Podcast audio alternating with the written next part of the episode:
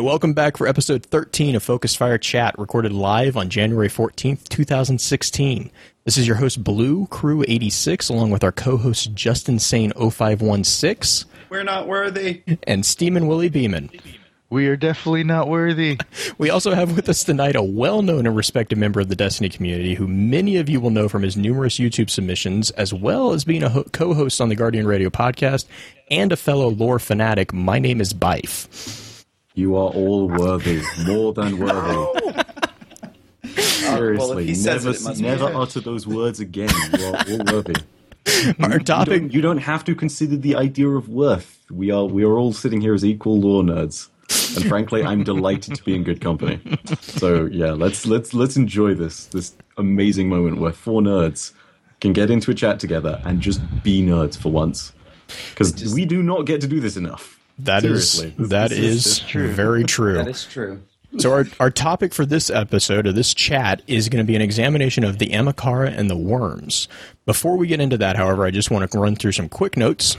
Our last chat was a brief summary of the Hunter class of Guardians. If you missed that and have any interest any interest in hearing our thoughts on it, please be sure to check out our Podbean site at focusedfirechat.podbean.com for archives of all previous chats. As many of you already know, Focus Fire Chat is a cross community gathering where the intent is to offer a week long, in depth view of a particular subject from within the lore of Destiny. This chat begins every Tuesday morning and runs until the following Tuesday, with topics decided by the group via a poll that begins every Friday and ends on the Tuesday morning for the new chat.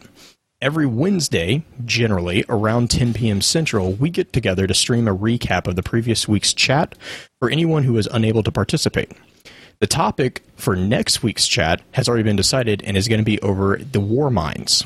So, with all that out of the way, let's look at what we know about the subject of this chat, the Amakar and the worms. I'm going to hand that off to Justin and Willie to start right. that. Um, well, I have my favorite website up, of course, ishtarcollective.net. Um, I do have their basic summary of the Amkar, if you want me to go with that. Yeah, let's let's kick that off. Fire away. All right. A species first encountered by humans on Venus, said to resemble dragons. They were exterminated by the Order of the Tower. The Amkar appeared for a time after the traveler terraformed Venus. They are described as the dragons that made promises, and many guardians made deals with them for knowledge and power. The Tower came to the decision that the price of these deals was too high and ordered the Ahamkar to be made extinct in what came to be known as the Great Ahamkar Hunt. Evidence suggests that it was primarily the warlocks that were responsible for wiping them out, although some non warlocks certainly contributed. Following their extinction, the Ahamkar continue to be of interest to Guardians, although upon the study of Ahamkar lore is frowned upon by many. So, there you have it. They made deals with us. They made deals with the people of Harmony, which we'll get into later. Um, but the, these Ahamkar, they made us. They gave us wishes that we needed. Obviously, you know, they they granted us knowledge and power that we did not have that we needed. But for whatever reason, we don't know what this price is, which I'm sure we're gonna try to dig into later. I'm sure we won't ever speculate on that. Yeah, we're gonna not at all. speculate on that forever, dude. Um, but May I say, they had by the way, so sorry to interrupt. I had no idea that this site existed, and it's officially Oh, no. thing in the world. You dude, what? I love it. oh, I, okay, oh. God, you will think Oh. me. You will think that I'm a Stone Age person here, but I'd been collecting these references by hand. I'd been like gathering. you them poor through the- soul. I scrolled And- through Oh, Insane dude, 14. When I looked up lore on him, I scrolled through the entire database through every single class so I could find every single item that referenced him. And there's a site here where it's stuff like, "Hey, we did that for you," and I'm just sitting here feeling Here's- like I'm an idiot. So here's here's the fun fact. So you know how awesome that site is. Guess how many people run that site? How many? One. What? I think I, I think we were chatting we were chatting with him on he's on he's on the Destiny lore Reddit. They're they're featured a couple weeks back. Just as a side note, he actually was making a comment. He's like, "Yeah, I got two more people to help me, so I have a team of three. Every everyone on the Reddit post was like, "What? Like I'm what?" I mean, dude, he's so awesome. This is my go-to site, ishtar-collective.net. Like, it, it's just so. I love the f- fact that he pretty much tries to stick with the facts, and he has everything, even stuff that's been deleted um, from the database since is in here, and he'll tell you, "Hey, it's deleted," but uh, just so you know, this is what it says. Yeah. So- You can like, look- Yeah, So, hey- Life's legend just grew tenfold. Oh, yeah. how he did what he's done. He's so gonna become even Ishtar more Collective. efficient. I don't. Dude, oh even god, yeah. I, Now I don't understand how I can live without this now. Seriously, you guys have just changed dude. my life. This Byf is now unstoppable as far as the lore So what goes. what I just heard was Byf's uh, YouTube production is going to double. Some exciting, exciting stuff coming up. So this is gonna. You heard it here first. You know what's really silly? I've been going back and forth constantly trying to cross-reference facts and stuff, and be like, "Oh, I need to just gather all the Grimoire cards for the Elixir on this latest episode." It's right there. It's And Right. and then also underneath all the cards, if you scroll down, there's all the It's items. the items too, which is my Yeah. favorite part because that's like no, like the little flavor text is so Dark Souls-ish in terms of like the way the lore works, right? Like you're always looking at these little things, and it's like, oh, this has a little kind of, uh, you know, little kind of subtext where it talks about how okay, Wei Ning is basically a badass woman. You know, she definitely was one of the best titans in the world, and you'd never find that if you didn't just look at this random blue piece of armor. It, it like this is this is wow. I can't even. oh yeah, I. It's even it's it, what's even nice about it, and Pins just brought this up too. It actually works really well on mobile devices. So when you're on the run, like most of us are, and we're chatting on our phones, and we can That's where I look cross-reference it it, yeah, time. yeah, you can cross-reference it, and it actually is very easy. Most some sites usually doesn't it does they don't correlate very well on mobile, but yeah, they they've they've knocked it out of the park as far as I'm concerned with that site. Absolutely, man. Um, that's I'm always using my phone to look at the lore, so I could tell have- you that it's just so spot on and amazing. I And must I can't believe apologize, Byf has the never way, heard of it. because I've I've totally just sidetracked We're- this entire podcast. Yeah, No, no, Byf, Byf is Byf is now Byf is now like just gonna be he's gonna be silent because he's now looking at Ishtar. Yeah, give- Byf, give you can do whatever the hell you want. Oh my god! So I just I think go it's for it. awesome. We just showed Byf something. That's freaking amazing. I haven't I haven't noted It down. is. I'm gonna I'm gonna hold it over him maybe for a hmm. week or so. Well, you know, Yes. dude, I'm gonna I'm gonna accept like you guys again. Like I said, you come to a place where I am as much a learner as anyone else. You know, like there are there are points where you sit down and you just read a random grimoire card, and then you think to yourself, it's something I've never read before, but it illuminates something entirely different. This is that same feeling on steroids. So you can hold that over my head as much as you like. I'm I'm I'm the one who's going to be calling you guys senpai from now on. Put it that way. oh wow! I don't know about that. I wouldn't go that far, but I let's let's even. let's swing back around. And so that was the general description of the Ahamkara. Um, I'm gonna try to try to focus this back, um, because we can go on for Ishtar Collective for a long, long time. But so interesting, interesting fact. So what what I figured we'd do is we'd break it down. Usually, what we do, as most people know, is we we break out what we know, and then we kind of break into what we think. Um, and so for the what we know part, I was I was kind of thinking of the approach of let's let's take you know we have the two subjects we have Ahamkara and the worms. Let's take Ahamkara and let's look at what we know about the Ahamkara. I kind of broke it out in like physical description, and then as far as interaction with the universe or with the mythos of Destiny, and then let's do the same thing with the worms, if that's good for you guys. Mm, yeah. Yeah. Okay. Yeah, so first off, before we go into the the physical description, I'd feel remiss not to point out, and Byf and I kind of were talking about the etymology of the name. It's a really deep rabbit hole, and we probably shouldn't get too far into it, but it actually does have a bit of nod to Vedic mythology. And there's an interesting tie-in that, and Byf actually made this point too. There's an interesting tie also to in the Vedic mythology to a traveler figure as well. Um, and actually, we were talking in the chat today. I think Pins, it was either Pins or Unisys. I can't remember who brought it up, but uh, Diogenes from Greek mythology and the ser- the uh, search for the honest man with the lantern is also a kind of a nod to the traveler in a way. If you look at him, uh, if you look at the traveler as a, a seeking for a utopian society, that's kind of a nod there as well. But it was just a really interesting. Someone, uh, I think it was Rack, Rocket Raccoon on Reddit has an um, and I'll and I'll kind of get into that later. Um, but he had a or Snoop Rocket uh, for Destiny lore. He had a really really interesting point about the Vedic connection that we can kind of get into in the what do we think section. But I did want to point that out before we got too far into the physical description. That being said, physical description for the Ahamkara, we we have a actually a pretty good collection of grimoire fragments, grimoire items, and artifacts that kind of give us a a presentation of what we kind of should expect to see for an Ahamkara. And then also it, you know, as well, we have the concept art that Bungie had, which obviously, you know, we put it on the banner for tonight's podcast. Um, and, and yeah, and, a lot of and a lot of people did make the note. It's concept art, so you know it could have changed drastically. We, you know, Byf and I were talking about that before we started the show. You know, the concept art with fantasy items and the tigers and all that. I mean, obviously that's been changed. So it, it's not it's not admissible to some. Uh, some people some people have issue or not issues, but they they hesitate to say, yeah, this is what an Ahamkara looks like. But it my my point is, I would say it's important because it gives us an idea of where they started when they started thinking about the Ahamkara, right? And so it, if you look at it, it's definitely a Western worm dragon look.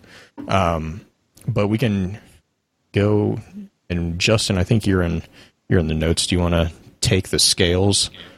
Yes, yes, I would love to take. Or I guess you. Yeah, do you want me to do Um, the Ghost Fragment Warlock real quick? Yeah, before we do the scales, let's do the warlock. Yeah, I think the uh, warlock one is important. Uh, you I try and try Yeah. to explain, but no one ever understands. No one who's not a warlock, who hasn't spent a dozen years scouring the ruins for one string of symbols, one clean code, one black talon. Titans just made a humphin noise if they stayed awake. Hunters clean their nails with their knives and look at you like you've grown a third eye. But when you've spent your life searching through arcana for ancient power, you have the urge to reach out and educate others, especially if you've had one too many. Nah, she's not my type at all. We've played dice, cards, war games, you know, the usual stuff. I'd never tried to show off before. I don't know what came over me. I had a broken vertebrae in my pocket that I borrowed from, yes, borrowed. I was going to put it back. What do you think you are, my conscience? It was a fossil. That means mineral replacement. A rock, basically. They can survive a few hours in my pocket. Do shut up. The Cryptarchs weren't, weren't going to miss it. Everyone knows the Ahamkaras were hunted to extinction. There's nothing to be afraid of anymore. Think of how mysterious the system is. I said how much life sprang up when the Traveler came. Like the Ahamkara. Do you know the legends? The dragon that made promises? And I pulled out the fossil with a flourish. She pulled out her knife and started to pick the dirt from her nails. That set me off. You could never have brought down one of these, I said. Ever. Not the greatest hunter, not the brawniest titan. Her eyes narrowed. She said, Oh, is that so? And I saw right then that she wasn't going to pass on this challenge. I've murdered a guardian, I thought. She's going to die. It's my fault. And I looked at the piece of spine in my hand and wondered, why did I say that? What moved me to such pride? So, a couple things. well, and you know, there's a, a lot to pull out of that card. Um, I have a couple things that we'll touch on later from that card, but for the physical description, we now know they call them dragons. Um, they obviously have talons, and this card actually connects to a artifact that was released, in which we find out the the conclusion of this challenge for that Talking hunter. about the Ahamkar scale. Yes, which is Yep. the, one of the best artifacts in the game, in my opinion. Yep. It is funny. it's hilarious. And It just simply has that quote, and the warlock thought I couldn't do it. Ha! It's mm-hmm. like, booyah. You know, It's one of those little references that is so great because only people who've read this stuff will get it, and when they get it, it's like, oh my god, it happened! You remembered. The other, because like- honestly, you know, from the card, you'd think that the hunter couldn't do it. you know. well, because remember it's, also, it's another it's another Yep. instance of a warlock underestimating a hunter to the warlock's peril. So, uh, you know, well that, and also realize that. that this is this is after this is after the Great Hunt. Which Yeah, so I- So, so Yeah. you know, in in when you read when we read the Great Hunt card, and I think I have it somewhere. We'll get to it. But when you read that card, they um they the, the ending of the card is like a huge red flag for most people reading the card. It's you know of this you can be assured, oh reader mine, and it was like mm. every everyone was just like, oh I got it here. Oh, if you want yeah, me to go- go, with the blue. grass. yeah, go for it, Willie. All right, it's the Ghost Fragment Legends 3, the Great Ahamkar Hunt. After great deliberation, it was determined that the Ahamkar be made extinct. It was not an easy decision. Power had been obtained from the bargains, and the city needed power. Knowledge had been gleaned, and the Ahamkar knew answers to questions no one had thought to ask. But the price was too high, and no edict or forbearance seemed to stop guardians from seeking them out driven by hope or vengeance or despair. The call had to be silenced. So the great hunt did its work, and thus the Ahamkar were made extinct, their call silenced, their syllopastic flatteries erased, their great design, if it ever existed, broken. Of this you can be assured, O reader mine. And yeah, that that last sentence, "Oh reader mine," because we know mm-hmm. that the Ahamkar and the worms both speak like that, which that's that's the the great debate here. Like, what the hell is going on with this? You know, because the worm gods and the Ahamkar, obviously, they have very similar personalities, but it, to me personally, it seems like I guess I shouldn't get into that. Yeah, we'll get into Right. it. We're going to get into that. We will definitely get into that one. But um, so so ba- so so there's there's that entire thing, which this kind of to me when we got a hold of this artifact, it was kind of another just big nod to yeah, you, everyone that thought that, yeah, you're kind of right. And then we also have the scales of scales of AO, EO. I, I never can which is a Titan artifact, mind you. Mm. Yes, which also up until we found this thing, it was interesting to note that there were only hunter and warlock items with mm. regards to the Ahamkara and the Great Yep. Hunt, which a lot of people took to mean, you know, there are a few we won't we won't point any fingers at anyone who think that the Titans never did anything with the Ahamkara. And this kind of was like okay, no, this this actually does kind of point out um, that there is a relationship of some kind with them. Because up until now, like I said, there was only the two classes, and it, it and it's noteworthy here, you know, and and Dragon Dragon does bring this up, and I was gonna I was gonna actually make this nod too. Up until we get AO, there has not actually been any named Ahamkaras. And so a, a number of people are actually saying, you know, well, that could be that could be significant saying that it's not actually an Ahamkara. Um, I'm kind of on the fence. I, I mean, I could see it going either way. Um, the the quote is "We stand upon our own unending deaths," and which is another nod to there is a difference in the the statement phrasing of that as well from the other Ahamkara and well some of the worms as well. Some there's a bit of a different phrasing on that. So that that's a, another I guess discussion that we're having as well, or we had as well. A, uh, Absolutely, interesting- especially you look at the bones of AO too. You know, it just says defy extinction. Right. Yeah. Um, The uh, but the, in, go the to- interesting thing about it, dude, is prior to the Bones of Ao being called the Bones of Ao, they were in like this is way before when people data mined the game and you know first ever looks exotics were coming out. They were in the database under the name the Unremarkable Bones, and the description was something more along the lines of why do the warlocks cling to these old bones? Surely they must have some purpose, O bearer mine. So you know it. Oh, okay. is it's really interesting to see why the evolution took place, and it does put that idea of yeah, they're trying to build some significant named Ahamkara in here, if it is an Ahamkara at all. Well, and the other the other note that we were I was going to make is, um, and I think it was Unisys and I that were talking about this in the chat. The next item that we're going to talk about is the confirmation that you know Ahamkara have bones. Um, so that's another nod to they they are a vertebrate creature, but there's a item called the skull of the dire Ahamkara. Now, a lot of people kind of are like, well, they don't really think anything of it, but we, we were chatting about it, and I'm I'm a big D and D player, so as soon as I read this, I was like, oh, it's a dire, it's a dire animal. Okay, moving on.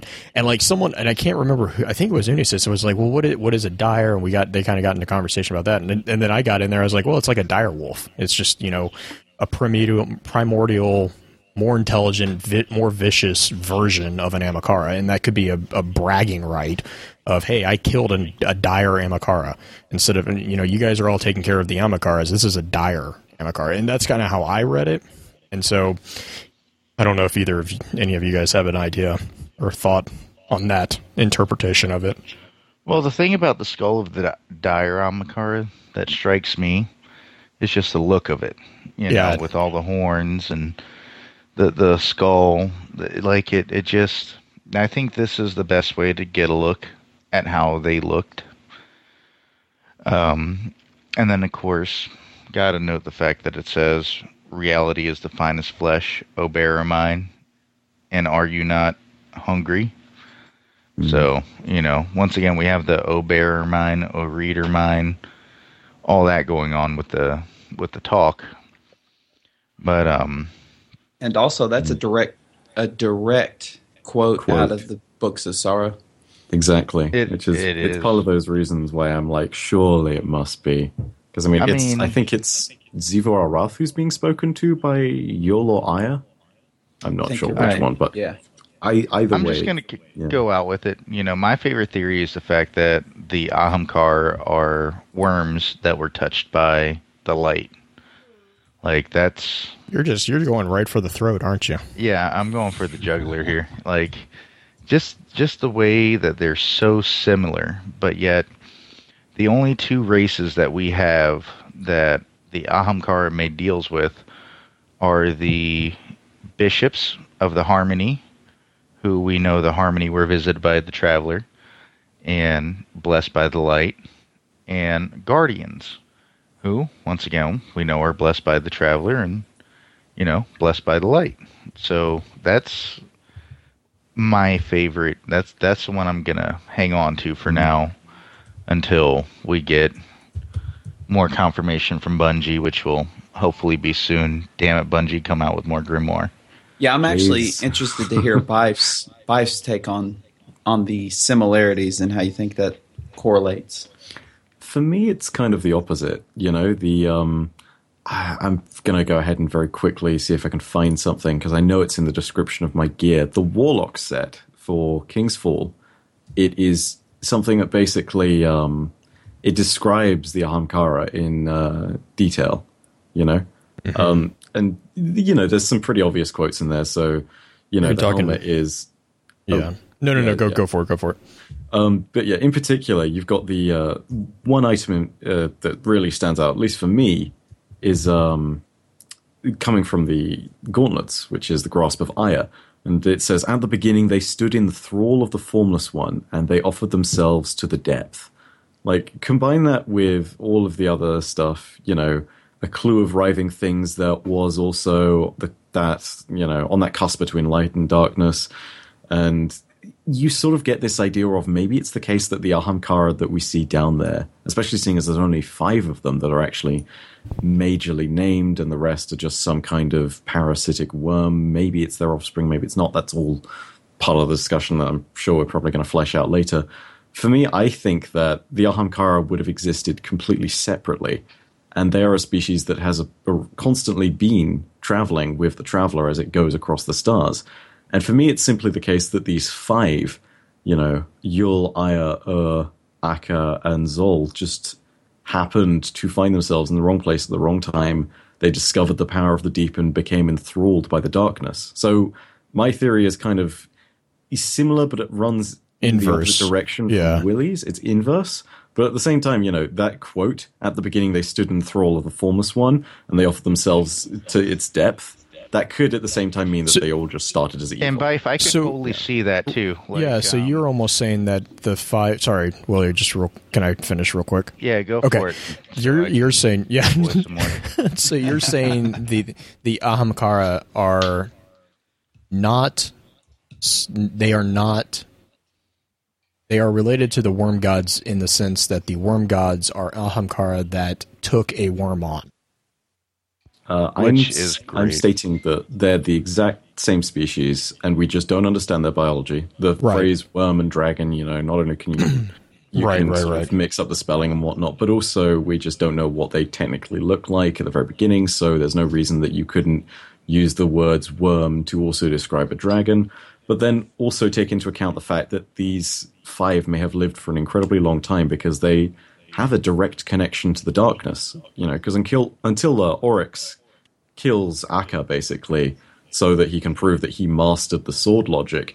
There is no other individual in the universe of Destiny that is known to have directly communed with the darkness at all. And that kind of power, it's the kind of thing where immediately you can think these guys could have lived for an incredibly long time if that was their purpose. You know, at that point, I think it's very much the case of the darkness is saying, okay, so we have these individuals, they're capable of reaching out beyond what I can do. I'm going to exalt them and make them more powerful just so that I can cre- finally find a host that is going to be able to lead a marching invasion of the sky worlds above. And, you know, for me, that is kind of the general idea. I always think that the Ahamkara are the exact same thing as the worm gods. And unless there's some kind of outside stimulus, I think of them as very independent beings. They'll offer power if they need to. Sometimes to guardians, sometimes they'll be sort of more revered in society, but I have a feeling that's maybe just, you know, my own interpretation.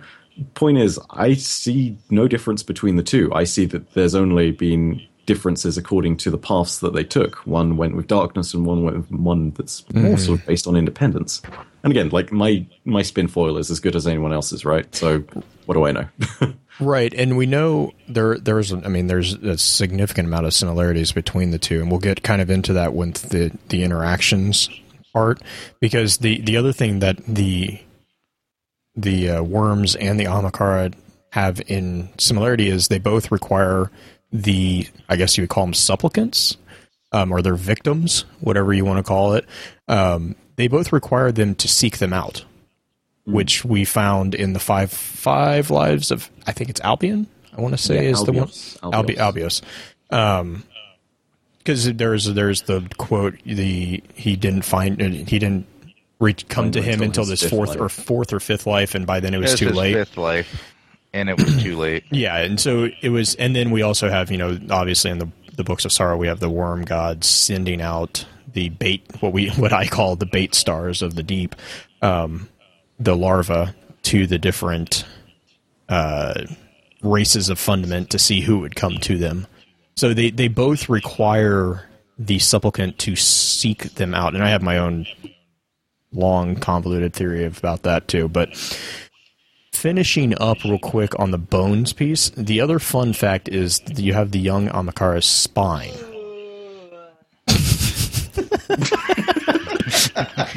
Love it. Sorry. Love it.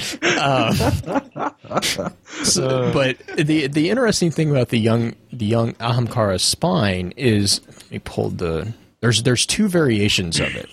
There's the unsealed version, and then there's the sealed version. And there's an interesting there's an, also an interesting tidbit about the way that the sealed version has been sealed.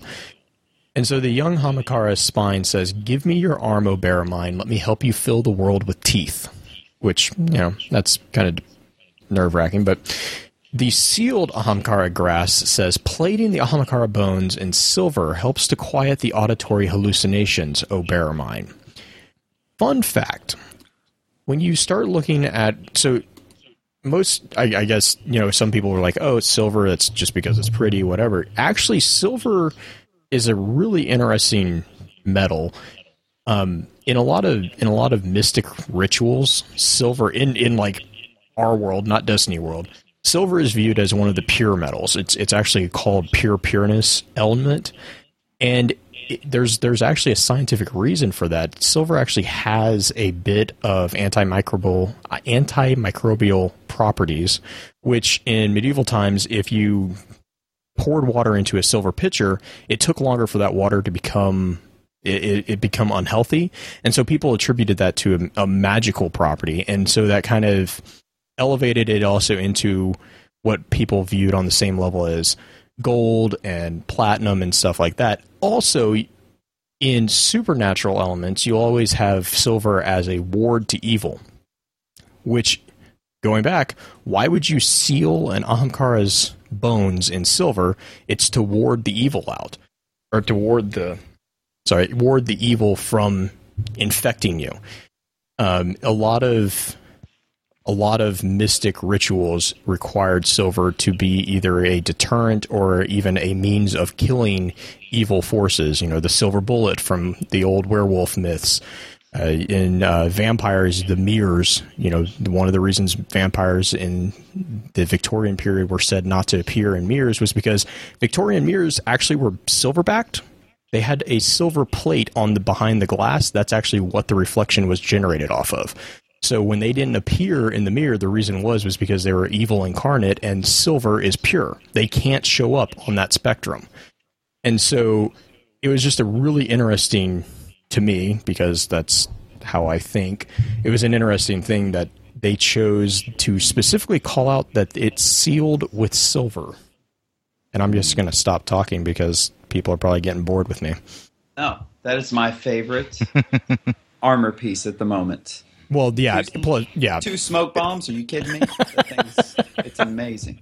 Mm. No, and that was another because in game it actually gives you a pretty substantial benefit too. It seems like mm. cutting off the the ability of the the bones actually increases the benefit of it. Oh well, let's take a look at the, the uh, other armor pieces that do I do the claws next? are tagged with Am- mm. Ahamkar as well, like the Void Fang vestments. Mm-hmm. You know, it yeah. says you will dream of teeth and nothing, nothing else. else, and that is scratched behind the buckle of those. You know, um, and then of course there's the Cryptic Dragon, the scout rifle. It's legendary. Says those who doubt the existence of dragons are always the first devoured. Love that quote. Mm. It's so, oh, wow, you know. well, and uh, Barbaric Ham actually just in the chat was asking, you know, hey, are they, so are they extinct or not? And I'm I'm going to point to that quote. Yeah, sure, they're extinct. Just you know, I would I would yeah. I'm gonna I'm gonna go with what, what yeah, there's there was a guy, a really smart. Aka is. Yeah, there's a really really smart hunter that said, you know what you should do every time you enter a room, look up. Let's just keep our eyes to the sky and make sure that they don't come down because. I wouldn't call him smart as much as a coward. But. Hey, you know what? You leave Pancake Easy. out of this. Easy. let's, let's take it down a notch. I'm just saying. Kabr didn't have to be legionless. He made him legionless. Uh, what one... moved him to such pride? yeah, love it. Mm. Uh, there's one item I always forget because I think it was a vanilla weapon. It's called the Cryptic Dragon. Mm-hmm. I never had it, so no, that's the. Cryptic Dragon is what I literally yeah just yeah. I think is he was on. I think he was on Potato Internet. Oh, I'm sorry. I think I missed you. it's okay. I didn't miss anything like great. Fun fact. And then, of course, there's only I... one more piece left, and that's the Claws of Ahamkara, right. which mm-hmm. says, Look at all this life, O bearer mine. There is so much left to burn. Which shows you these things kind of don't really like or, life. Does that actually tell you that they breathed fire like a traditional dragon? A Western dragon. Mm. Yeah. Some I mean, some Western dragons. I'm gonna have yes to. I'm gonna have to tap into the D and D lore on that one. Well, I mean, I mean, if, it does want to burn it specifically. I, you know, I see where you're going with it, Justin. Um, even so, yeah. it's like if you go into D and D's dragons, it's very much the case that they're all corresponding with different elements. Right. I mean, right. you know, you've got silver dragons, for example, which, if I'm not mistaken, you know, they work with cold Mm, as an yes. element, you know, and then Blue Yeah, is cold. electricity, red is fire, black is acid. yeah. You, I mean, yeah, it's a very elemental, elemental variation. It makes me wonder, given Destiny does have this division between Void, Solar, and Arc, do you reckon we could find that? I don't don't get my hopes up because I, don't w- I would like die of happiness if we had elemental dragons. Like you see a dragon breathe void fire for the first time, and then you're just like, oh, I'm just so I'm not even I'm not even gonna fight him. I'm gonna go try to be his friend. That, that's gonna be that'll be my clip is me trying to ride. I'll be a Ahamkara rider of, I'm of the tower. at If they Dragon. do not have a dragon riding sequence at some point in Destiny, I'm going to go over to Bungie and slap Deej. Well, Sorry. do you know uh, weirder things have Byf is gonna happened? bitch slap Deej confirmed. Yeah, uh, we got Dude, I love you, swords. Which, if you told me we are going to get swords during vanilla, if you said, "Hey, we're going to get swords next year," I would have. Well, dude, So I mean, here's here's the. Crap. fun here's the fun That fact was one of is that was in the concept art. Byf and I were just that was another thing we were talking. It was like swords are in. We actually have spears too in the concept. I mean, our band the banner for tonight was the uh the the war or what we think the warlocks with the giant sphere ghost things hunting down the the Hamkara. And yeah, I like how Dragon Racing confirmed is now going in the chat. That's actually a conversation we had on Destiny lore was Dragon Racing. It's like dragon. Oh, dragon oh, it'd be so awesome. it would be so fun. You get ha- Halo gets Halo gets gun gooses. We get Dragon Racing. It's cool. I'm I'm fine with that. You can you can take your gungoose. I will happily allow your gungoose to exist. Dude, I would play a lot more Destiny if they had dragon races. Uh, I've actually got a question for Byf. Uh, where do you stand on Eao? Do you feel he was an Ahamkara? If he was a he, or I think we don't have enough information to make it up. Honestly, like it wouldn't surprise me if they were, but you know, the fact that they have bones indicating it, it doesn't necessarily say whether it was the possessions of someone called Eao or whether it's the bones that literally came from Eao himself or herself or themself. So Yeah. it kind it like at that point it's kind of like you sort of have to ask the question, you know, how far is a piece of string? How far can you drag a name before it becomes a song of praise? You know, like that's basically can you call something a paean and call it a name and a song at the same time? You get what I mean? You get what I mean? Point is, it's like we don't have the information, right? Willie Willie is so Yeah. proud of you I mean, right it now. does say the bones of Eao. Right. So that and makes you it think is of the only as one that breaks the speech pattern. It's- That's true, exactly. But that's the question: is is Eao a worm or is Eao an Ahamkara? Because so far it's only Ahamkara that we've made armor out of with their bones. At the same time, we've never had a named Ahamkara so far, Correct. which I think we had a huge uh, top. Like we we spent a whole day on that and went nowhere in the chat. Oh, but the names of the worm gods are so fun to delve Oh. into. I can totally I can totally talk about Yuletide if we really want to. Can it blue?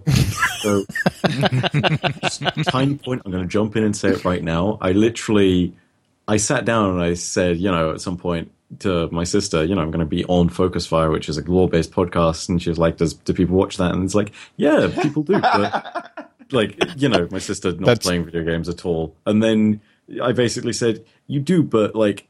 If you watch it for the first time, it's going to be amazing because you're going to be able to get into all this deep lore. And for the other people, it's like, you know, you're essentially sitting down with a team of people that understands what I mean when I say, uh, Ayazol Yul. And then she says, those are places in ancient mythology. And Yes, I'm they are. Like. Ah, I did not know this. Tell me. What? Tell me. What? Tell me. Tell me more. Akka?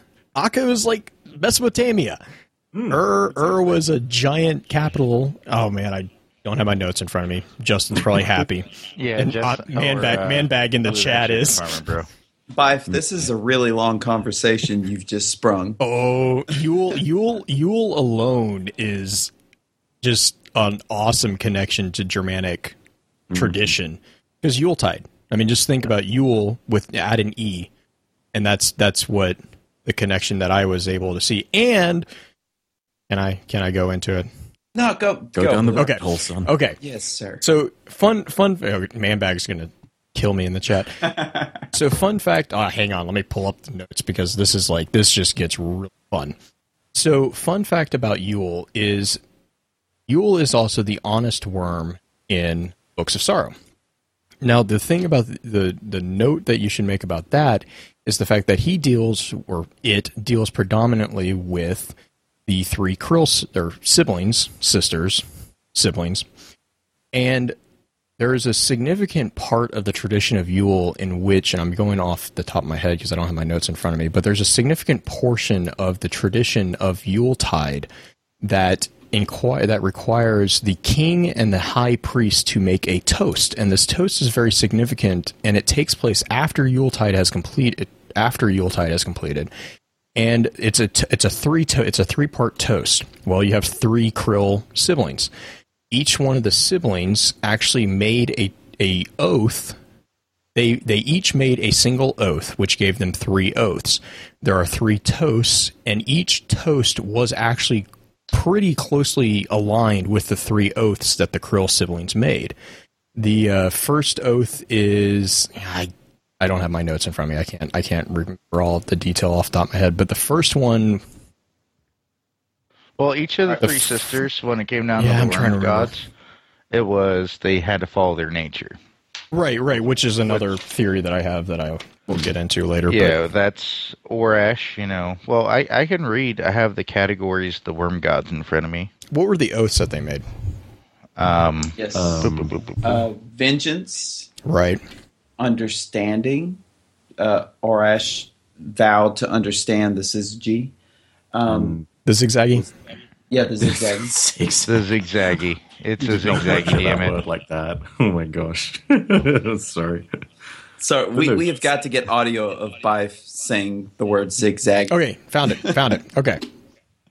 Okay, so the toast of Yule, Yule, Y U L E, was the first toast was to be drunk to Odin for victory and power to the king. Um, the second were to the gods. I'm not even going to pronounce these correctly, but basically there was to a, to the gods for good harvest and for peace.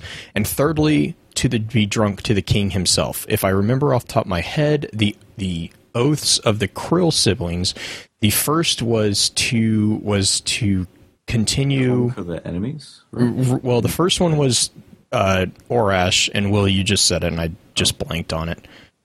What was the first oath?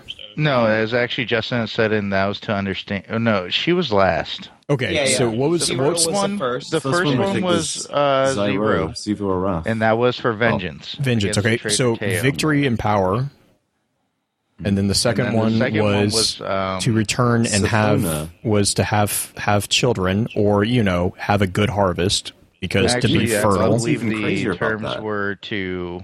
And then um, birth her children from the remains of the helium drinkers, Oh, right? kind of like kind of Yeah, like sowing seeds. Exactly.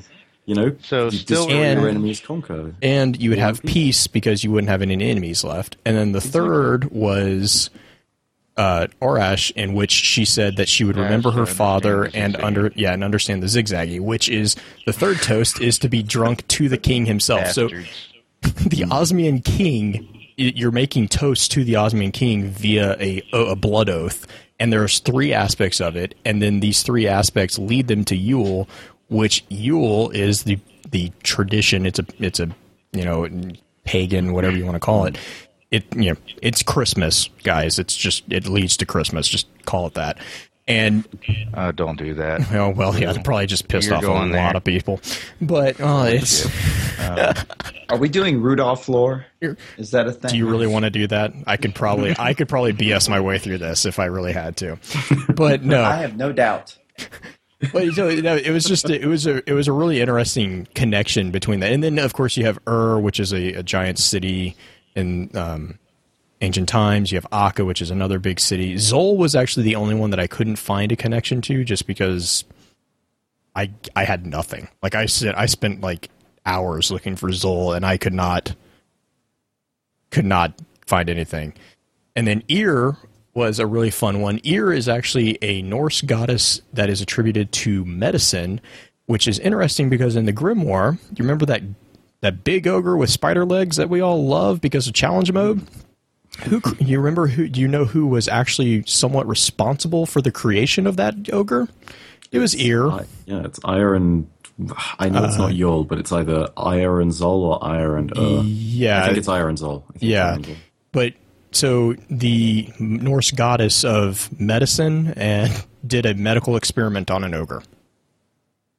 Oh my gosh. Have fun. wow.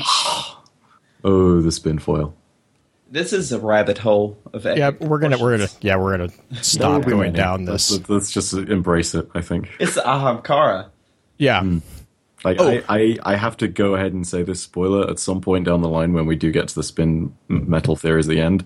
I need to talk Netherverse and just say like the whole bunch of stuff about how the Ahamkara potentially control people's minds. I don't know. Oh, so I have good. I have a bit to say on that as well. Well, of course they do. I mean, you could tell that from the hunter card we just did. Oh no, but more more specifically, like how and why and why they're capable of doing it from beyond death. Yep. But but Also- we should totally stick on, stick on topic. Right. Sorry, well, I'm- try I'm- try to go back yeah. to um, another side note from the chat. The flying creatures on Venus, they are not dragons. They are actually Bat- bat batadactyls, and that is actually from the I think it was the developers that were on the ride along. Basically, the story behind them was that it was a mesh up of a bat and a pterodactyl that was used to create an atmosphere for the the planet Sandbox. And they could not come to an agreement on what to call them before the game went live, so they just mashed the two names together, and we have batadactyls. Yeah. Um. Can I just say, Bungie is epic at naming things, and this one not so much. this one, I think they swung and missed. Well, they swung and they, they just oh my gosh. They hit something. I don't know whether it was. Oh my God. It just I love the story It's behind them. If you look at them, you would think they're dragons. Right, and there's actually there's actually two variations. I guess there's there's two types. I I have no idea. I this is one of the things that I actually didn't notice about Venus, so I I don't pay attention. I'm I'm bad at looking in the sky. Apparently, I'm eaten by a dragon. But um, that being that being said, let's let's try to get into the interactions with the But you, at least you'll know his ties to Christmas when he eats you. Yes, exactly. I, I will. I wish you all a merry. Okay, we're going to move on to interactions. oh my gosh. Okay, so interactions for the Ahamkara. We know from the books of sorrow that they are they have smug freedom, and this really pisses off the hive, which actually kind of gives them a you know a thumbs up in my book. But they it's also really heavily implied on I think it's cal- the calcified fragment forty five. I can't remember what that one. I have I'd shut 'em all in where, cells. where it's uh, Xivu Arath. Right, and it's it's implied that they share gods with the hive. Yeah, it says exactly the dragons. Our gods should be ours alone. Their smug freedom is an insult to me. I'd shut them all in cells. Bring them to me. Which, you know, that's Xivu. She's pissed. And, um, she at this point does take the actual name of God of War. And it says, pretty much long story short, they don't want to kill him, which is the most interesting thing to me out of that that whole statement there is I'll shut them all in cells, but I'm not going to kill them. Up until that point, the hive have been known to exterminate, not just, you know, kill people, but exterminate your whole species. But for these dragons, they'll just shut them in cells. Now, here's Which- the thing, though, dude. With that, it doesn't necessarily mean that they don't have a contempt that drives them towards somewhat killing them. Because if you remember the line from this is this is very much mixing two very odd things. But go back to that one line from the Dark Blade where you know the ghost uh, questions why Oryx has a prison, and Eris is like, "Prison? He doesn't have a prison. He renders his victims down into chitin for his ships." Look back then to a grimoire card that's a few verses earlier in the Books of Sorrow, where it's verse 411, the Dreadnought. and it says to make his ship Oryx skim shored one piece of Akka who was dead but far from gone. And it's literally a case of saying, you know, the dreadnought is made out of the bones on Ahamkara, practically. You know, there's a certain point at which you can say, like, wow, okay, there is genuine contempt for these individuals. And it doesn't say, yeah, that they're going to kill them, but it's definitely not a case of saying that they don't want to harm them. It- you know, there is this serious air of spite that goes beyond just saying, you know, you stole our gods, give them back. I don't know. Maybe that's me going way, way spinfoil there, but that's No, no, No, that's uh, I think, it, but I think it's man. yeah. I think the other fun fact about that is that so we know that the Hive are obsessed with um, furthering the control of the worms. I think it's interesting that instead of trying to bring the Ahamkara to under control of the worm, they're like, nope, we're just going to put them in a cell to do whatever. But they, it's it's like everything else. It's kind of I think that, it, and it could just be that they've gotten to the. You know, I think there's a mention at this part in the books of Sorrow that they've gotten to a point that destroying false life is just uh, not even a second thought. It's just a process that they go through. But it, it was just to me, it was kind of interesting too because they had just like, well, f- I read the books of Sorrow in one go, so and I admit that I'm kind of insane about it, but to me it was like we just got done talking about the the crusade on fundament in which you're like trying to get everyone to be you know a host for these things which actually i just had a really anyways but i'm like so why all of a sudden are we just now eradicating but i guess technically chronologically it is pretty far down the road so hmm. but have we talked about dragon wishes because anyone anyone anyone they want to summon the dragon ball Are you talking about the ones from the Harmony? Yeah, the Or- harmony. Oh, come on! You had to. Okay. You know we had to bring up Dragon Ball Z with Dragon Wishes. All right, fine, fine, fine. It does say. Uh, oh no, it's not on this card. I could have sworn it was. It's uh, da, da, da, the gift mast is Okay, where the Dragon mass Wishes and the wishful bishops, I believe. I've got it. I've got it. Yes, it, it does. Have, The- yeah, yeah. go for it. Go now for it, arrives Justin. Xivu. Oh, go for it. Go for it. Sorry. Oh no, no. no, you read it better. No, by by all yeah, means. I think you should read one by. I think this would Okay. be a growing experience for all of us. Okay. Absolutely. So, the gift mast. It towers above this star system like a monument to treason. It beams with silver light. It sings a radio lullaby made of soothing lies. In its light live the harmony, and they are now our prey. Now arrives Xivu Arath at the head of her armada. She fights the harmony for 50 years with strategies and discipline, but the harmony turn to dragon wishes, and their wishful bishops wrestle Xivu Arath in the ascendant plane. Xivu Arath falls into deadlock. Next arrives Savathun, flanked by her chorus and her celebrants. They trick their way onto Anna Harmony in disguises so that they might vivisect these dragons. Our worm god laughs and laughs. For a hundred years, Savathun keeps the secret covens among the Harmony. I don't know if there's any more on the guys there. I do. On the Ahamkara? No, At that not point, yeah. At that it's- point, it's just like Oryx comes along and he's like, "Yo, uh, you so all you're dead screwed up, and I'm gonna kill everyone. what is this mess that you made? Pick up your pick up your toys. Well, I think it is important to note that um, they do say that Xivu Arath kills the wishful bishops, and Savathun achieves some secret purpose, which we don't know what the hell that secret purpose is as of yet. But plenty of people have their theories, of course. yeah this uh this card i mean there's no there's no direct link to tell us it's it's 100% an ahamkara but it's just too many coincidences there i feel like a detective i don't believe in that many coincidences you know This is the thing, right? Yeah, it's With- just it- it's, a game. insane. So, like in the first instance, you've got to remember that sometimes coincidences don't exist when there's a writer deliberately leaving you clues for this, right? So mm-hmm. it's kind of like when you take a look at sort of the origin stories behind the Traveler and how it links into cosmic egg creation myths and all these other really interesting references to it. At a certain point, if you delve deep enough into that lore, you have to say that the threads cross so many different times that you abandon the idea that it's a coincidence altogether, and every single thread is deliberately placed from that point onwards. And it's very much, in my mind at least, the same thing with these kind of cards here, you know?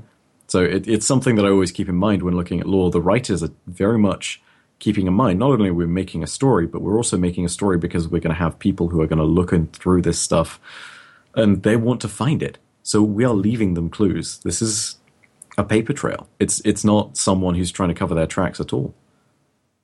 So always assume in some of these cases that there's like you know a logical conclusion to this, which, which you know maybe it's the case that all these crossing threads they do actually mean yeah this is this is the most likely implication, and you're correct. It's not just a coincidence. That, that's at least my theory on it. I agree. I'm I'm I'm sorry. I'm getting distracted by chat. They've given Byf a new nickname. That was yeah. That was the well as anything has been put to me ever. But You are now- know, you are I- now- I look once again back nickname? to uh, I check them on stel- cells, Right. Yeah. and and you look to where Xivu Arath, you know, because we know this card was written by her, and she says, "Oryx, I will have the gift gift mast to feast on. I will have it first. I am Xivu Arath, and all war is my temple. Beware the daughters of Oryx, for they make and unmake with ease. And then she goes to Savathun and says, The deceitful sister will be distracted by Arcana and the Song of the Black Hole. Treat her broods with contempt.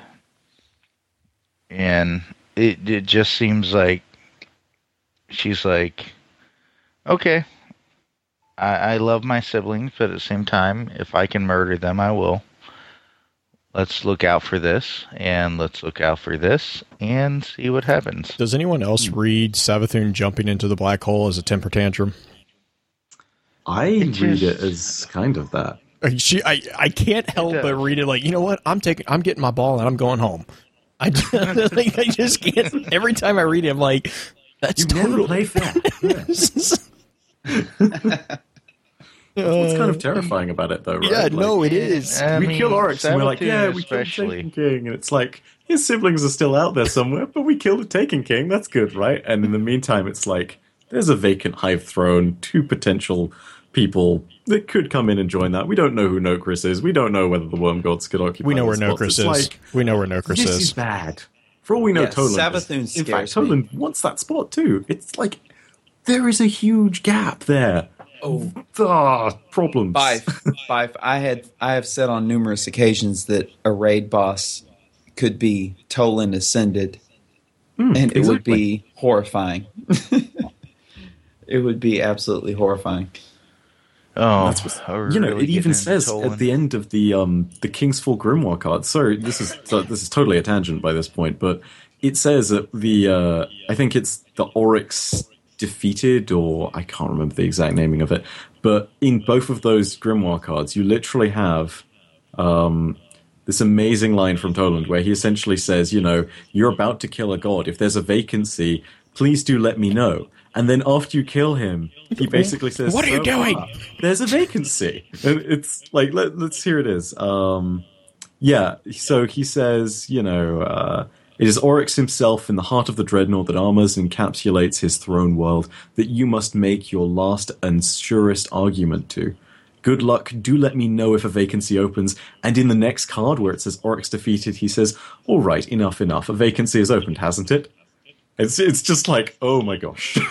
you want to be the god of the hive, you you dirty, dirty, corrupted warlock, but I kind of love you. Like that that's the greatest piece of lore for me. Oh god, it's so good. Yeah, I think Toland lore is going to go in some interesting places going forward. Oh, absolutely. Oh. Um, Toland, you know, being in the ascendant plane for the Hive, which we know being the race that embraces the darkness the most, so far it seems. Like, oh, Toland is gonna be a big player. Um, you know, going forward, and I think it's going to be the same thing too, though. For like, I don't think Kabr's dead, but that's another story for another time. Let's talk about the worm gods. Mm, let's. So, physical description. We don't have a well. We kind of have more. It's really weird. We have more than we have for the Ahamkara, but we have less. It's a really weird juxtaposition. We have so much like artifacts and armor pieces and grimoire references to the Ahamkara, but we actually have a direct quote hmm. that kind of gives us the description of what at least one of the worm gods, Yule, looks like. Hmm. It's it's like descriptively much less, but in terms of its pure quantity, it's more. Yeah. so frustrating. Ugh. And so the way, and this is like this is really, really f- early on, actually, in the books of sorrow. It's the the bargain, which is the ninth calcified fragment. It's just they're described as having a vast displacement with great and coiling length and folded jaws, which I'll get to in just a second, along with curled wings, I'll also get to. Um, first off, folded jaws makes no sense because I have tried. I, I spent like two days trying to picture what this thing meant, and we kind of, kind of all agreed in the chat that it's basically. I'm going to butcher this word, but it's the pharyngeal jaw in the sense of a scale worm, which is a parasitic worm, and it looks absolutely terrifying. Um, just, just search scale worm jaw, and it, it looks like a dune worm from Dune, the sandworms. And it looks like you took one of those and you mashed it up with the space slugs from Star Wars, and Like It- It's the Beetlejuice. stuff of nightmares. yeah, it it oh uh no split uh split jaws. Bell just asked split jaws. Split jaws is more like the Singhili from um. Yes, there Byf just threw a Yes. it's it's, ugh, terrifying. But so but here's the problem is so like with that with that image, I can't I cannot picture that head on a dragon. Not not a western dragon. Oh, Maybe wait, an eastern dragon, or an eastern Blue. variation. We're not are we going to Okay, w- before I let Justin go crazy on this one. Curled wings um, curled wings is actually a insectoid I don't think it's just insectoids, but it's predominantly an insectoid mutation on most. I think they're fruit flies. I want to say, but it's Yeah. literally where the wing. It's they're like most time, you know, wings on insects are flat. There's actually a mutation that cur- literally it. I mean, it's it, it's exactly what it sounds like. It curls the wing. They can still fly, but they're not. It's not as productive flight as they usually can, and it looks really weird. Um, I'll throw it up in the chat. Not that that'll help anybody on the podcast, but it uh, it's uh, it's an interesting. That's the No, uh, when I hear the term curled wings, I think they're underdeveloped from being in the deep. right, and I, th- and think that's where we've you know kind of had the. The only reason I found that image was I literally Googled curled wings, and that's actually the first thing that popped up. Well- I was like, "No, that actually kind of makes sense." Because like, if it was underdeveloped, wouldn't you be more like withered? Mm. Well, It seems about 'em. more like to me that like this is where Yul is trying to say, "Hey, I'm a badass." You know, it says, "I am Yul, the honest worm. Behold my passage. Behold my vast place displacement. My ponderous strength. My great and coiling length. My folded jaws and curled wings. Behold the hiving city symbiotic with my flesh. I am Fusen, Oresh, I am the beginning and end of lives. Behold Eir, and Xol, and Ur, and Akka, the virtuous worms. Look upon us, and know that we are good. Ha- slash God. Is pretty much what they were telling them is they are gods. Which, you know, you, you look at that and you're like, holy crap, dude. Um, Um, I just wanted to uh, break in real quick, and he calls himself fecund. Um, fecundity is actually the reproductive rate of an organism or population, m- measured in the number of eggs or a seed set. Um, so that kind of ties in with him saying his flesh is like infested with his symbiotic Well, he says cities. civilizations. He says Yeah. cities are growing on him and are embedded inside of him. It. and that's terrifying in and of itself. But because you know it wasn't scary enough. You know, size is one thing you then have to consider, and you sort of think to yourself, huh. Well, and I guess, but I mean, and here's the here's the other fun part that I keep struggling with is so Aurash and her and her her sisters at this point, um, we know are called the Krill. Is that indicative of their physical size, or is that just you know the timid truth? And you know, there's the giant argument there too. I mean, if you think about it, krill. I mean, think about a krill. It's itty bitty, and so to them, a human would be immense. But you know, it's it's all a matter of perspective. I mean, it's the same argument about you know they only live ten years. Yeah, well, what what is ten years? Is ten years to them? Ten years in Earth years? Like what what? And so mm-hmm. there's there's that argument too. So and, and I kind of struggle with that because in and we keep we keep kind of nodding to this too is we have armor from the Ahamkara. And Ahamkara we're always you know oh these are big dragons. But then we have armor like the skull which I almost want to argue the skull is actually different pieces of a skull not actually just a full skull. Because if you actually look at it with you, it it doesn't like I don't understand it if that if that was an actual skull it doesn't make any sense I don't understand where the jawbone is like I, see I, think see I a do, jawbone you know? It's it like that's the thing for me when it says folded jaws and whatnot. I do sort of go with that kind of split jaw interpretation that Bell was talking about earlier in the chat. For me, it's definitely the case that it's been reworked and totally misshapen so that it can be a helmet because you know, apparently warlocks love to decimate our Ahamkara heads for some reason. Point is, it's definitely, if you just look at the straight up biology, I don't think those jaws were split unnaturally. I feel as though it's definitely the case that on their underside, you don't have a connection on their jaw.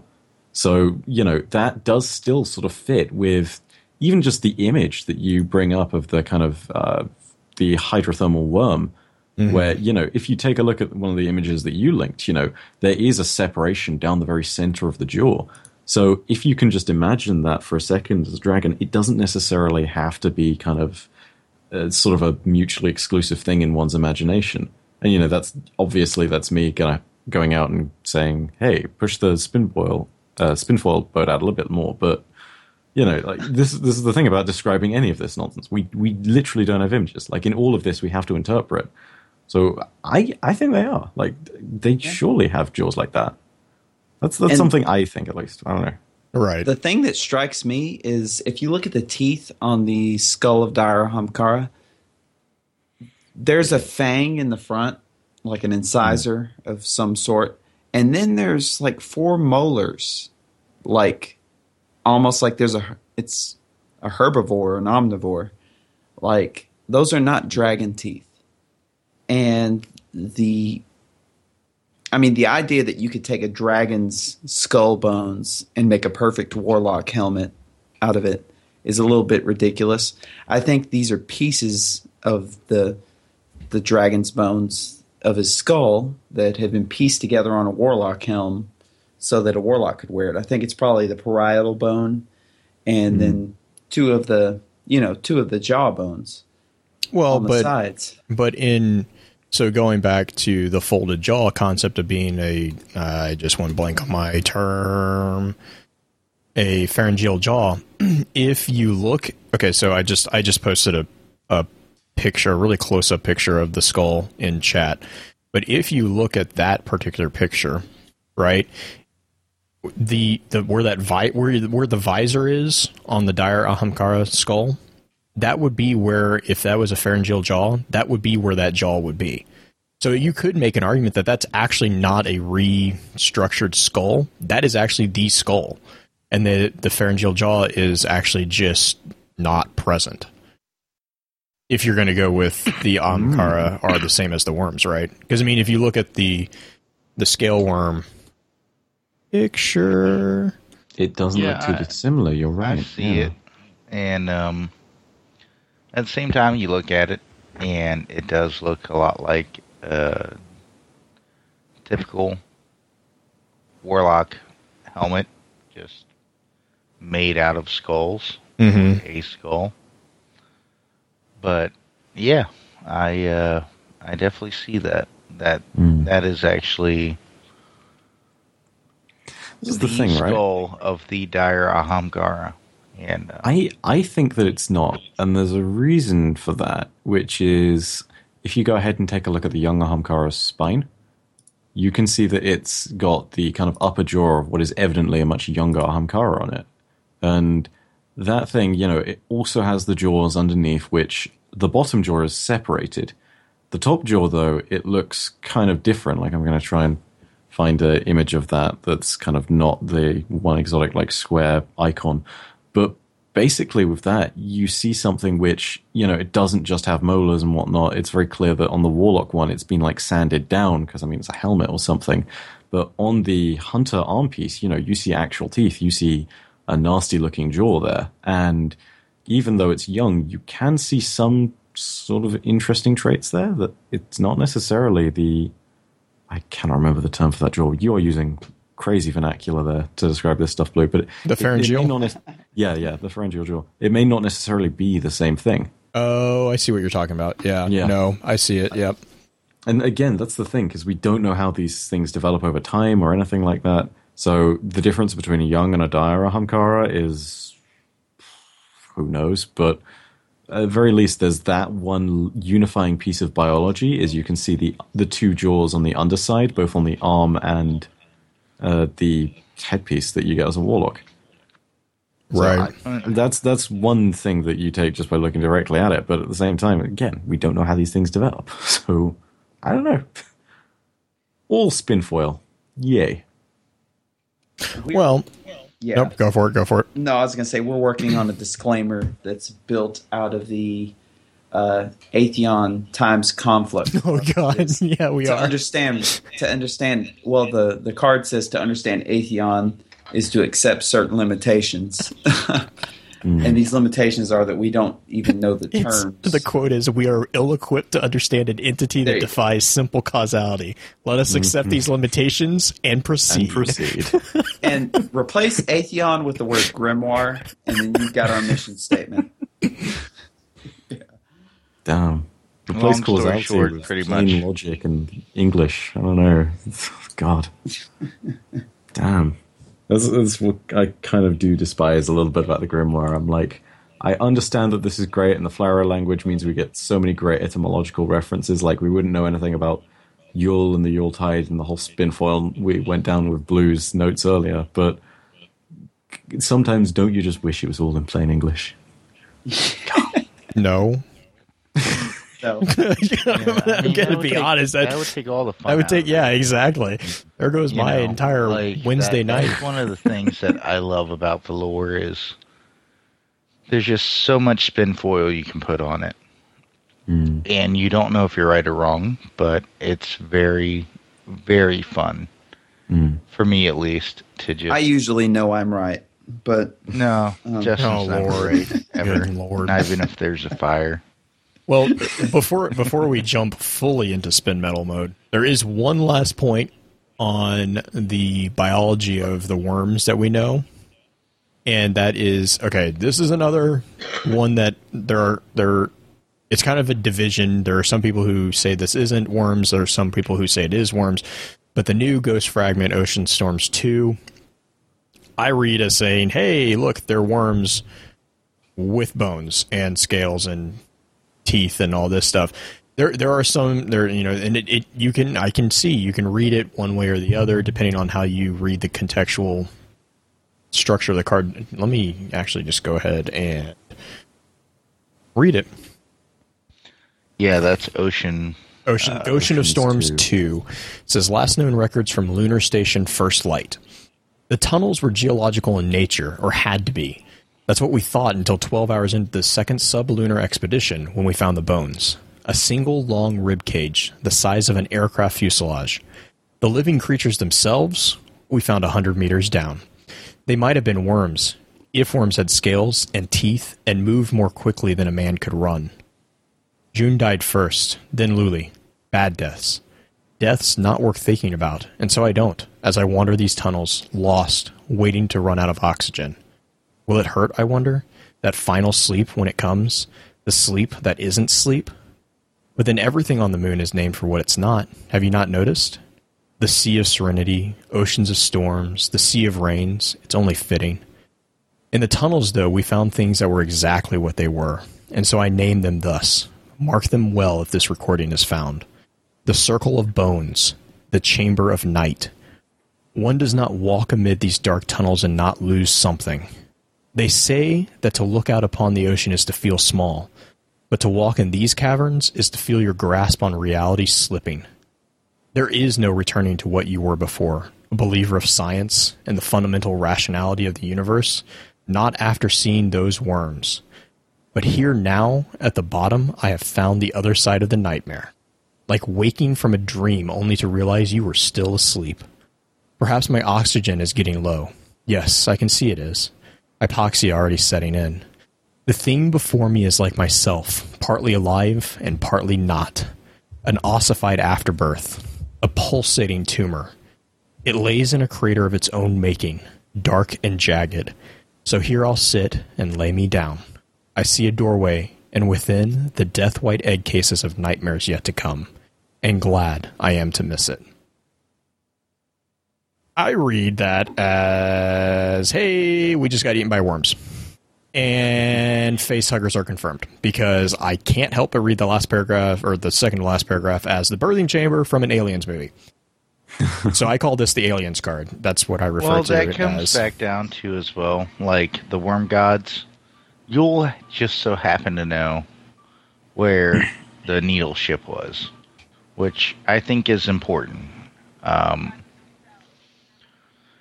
the the gods. That's that's one things. We have a half hour left, so we might as well get into spin foil. Um, Oh yeah. Oh yeah. the, the the- gods to me it seemed like because the Levi- the leviathan says somewhere along the lines of this is what i want what the traveler wants the uh speaking about fundament which is where we all know the worm gods thus far have originated which i'm sure they're originated elsewhere but Right, I was about to say that's where we first we first encounter them.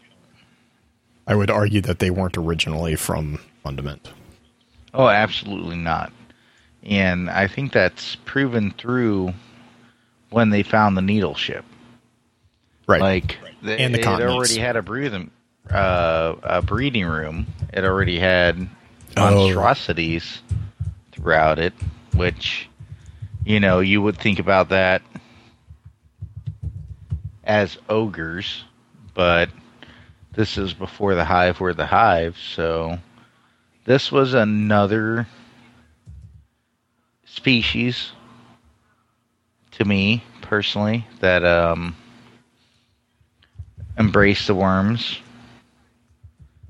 Took their offer and went ahead and ran with it.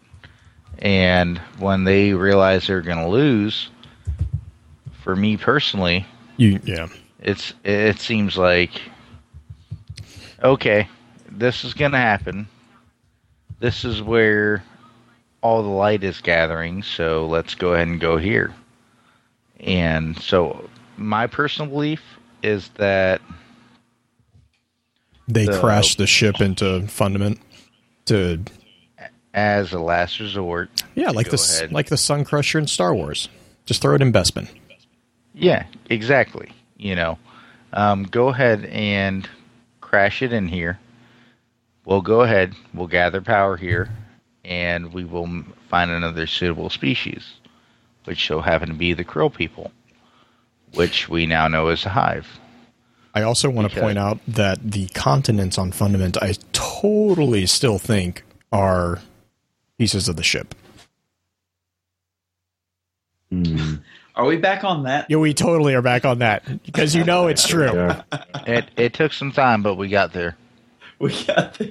Only took six episodes. Yeah, you know, it's been in my head for a long time. Okay, Which I mean, it, it very well could be, but you look at the fact that Teo, she was the only one who knew how to build engines. This was so important that she felt like this was a bargaining chip with the uh, not the Ammonites, but the um. Yeah, wasn't it the Ammonites? well, No, the it- Ammonites it and was then the Ecumen. It was the helium drinkers. Uh-huh. oh, oh, oh, oh, oh, yeah, yeah, yeah. Yes. No, The- you're talking about the first picture. Yeah, yeah. That's where she felt, you know, she needed to go to. Well, and it's just, I, I mean, we kind of mentioned that in the Books of Sorrow too. It was just kind of poetically sad. I don't even know what the term would be for it, but it was a self fulfilling prophecy that she created.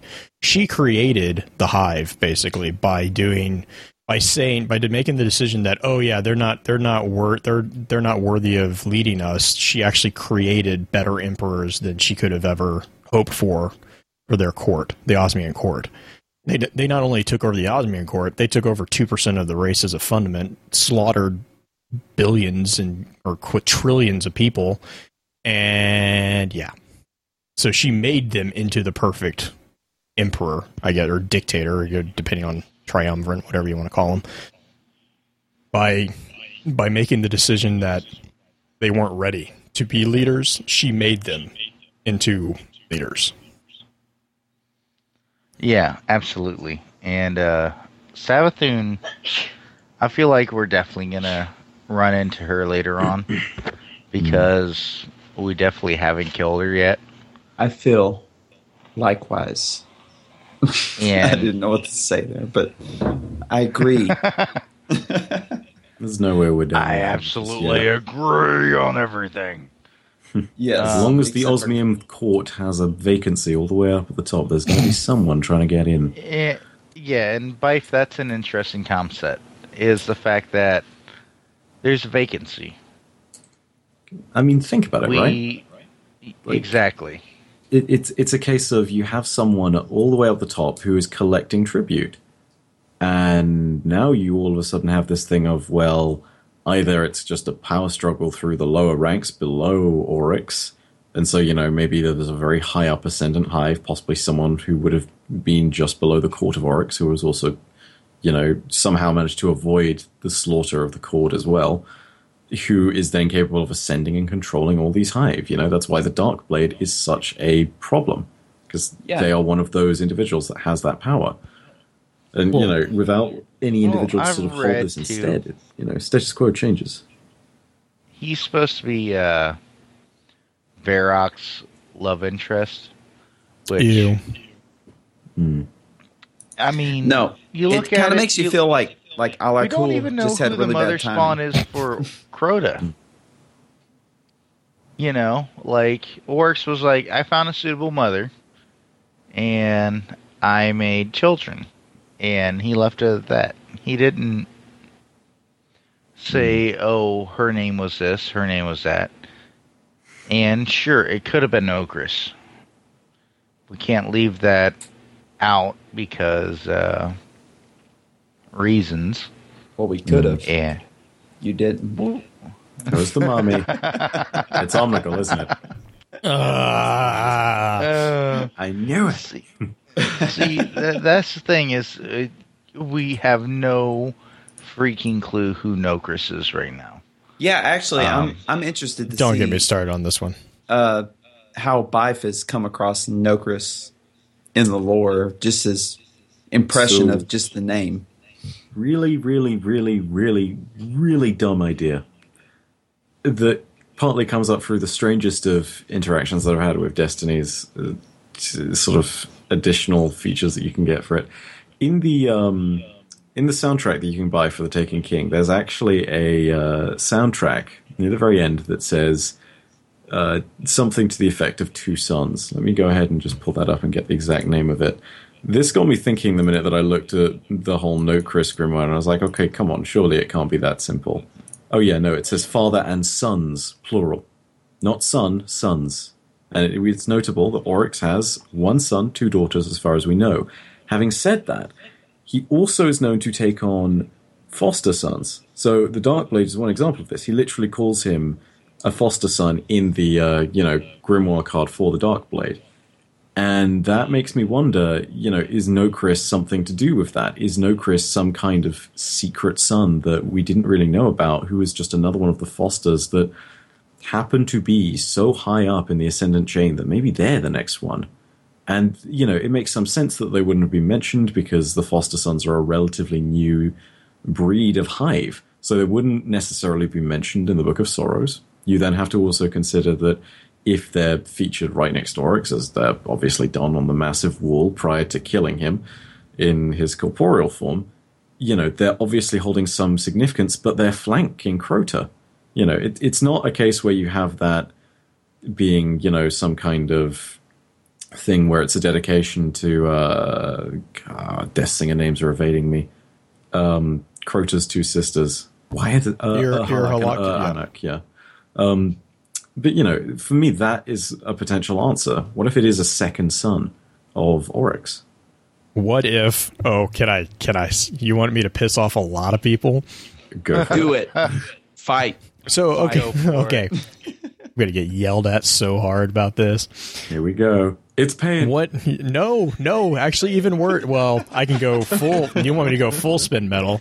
I have a random, random theory that Nokris is the speaker, but we'll get into that later.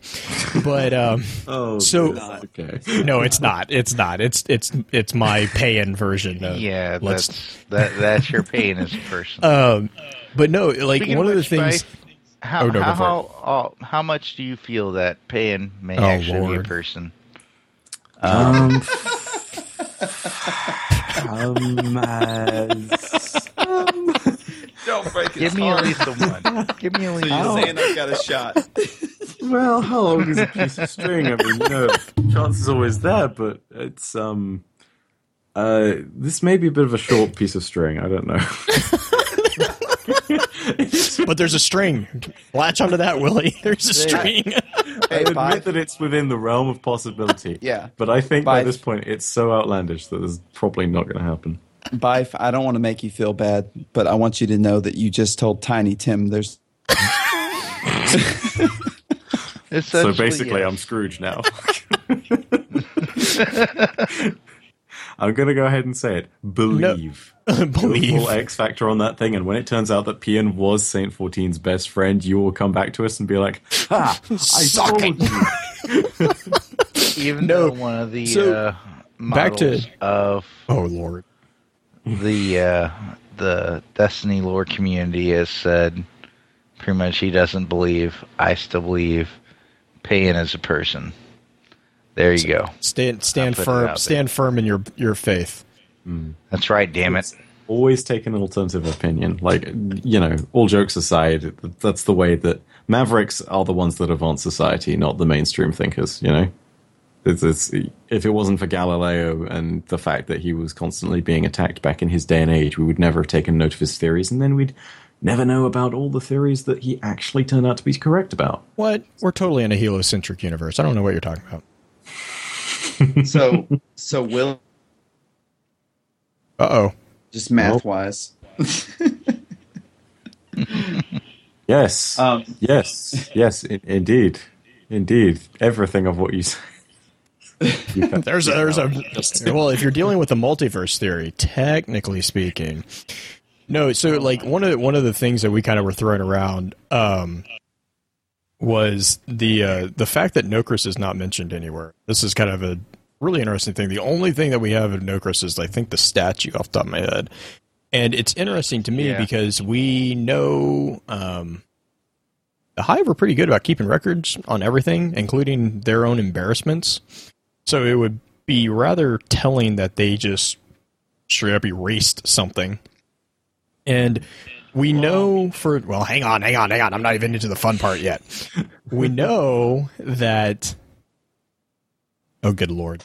The chat just okay. Um we know that so take Dredgen Yor. We know that a guardian can fall to the darkness, right?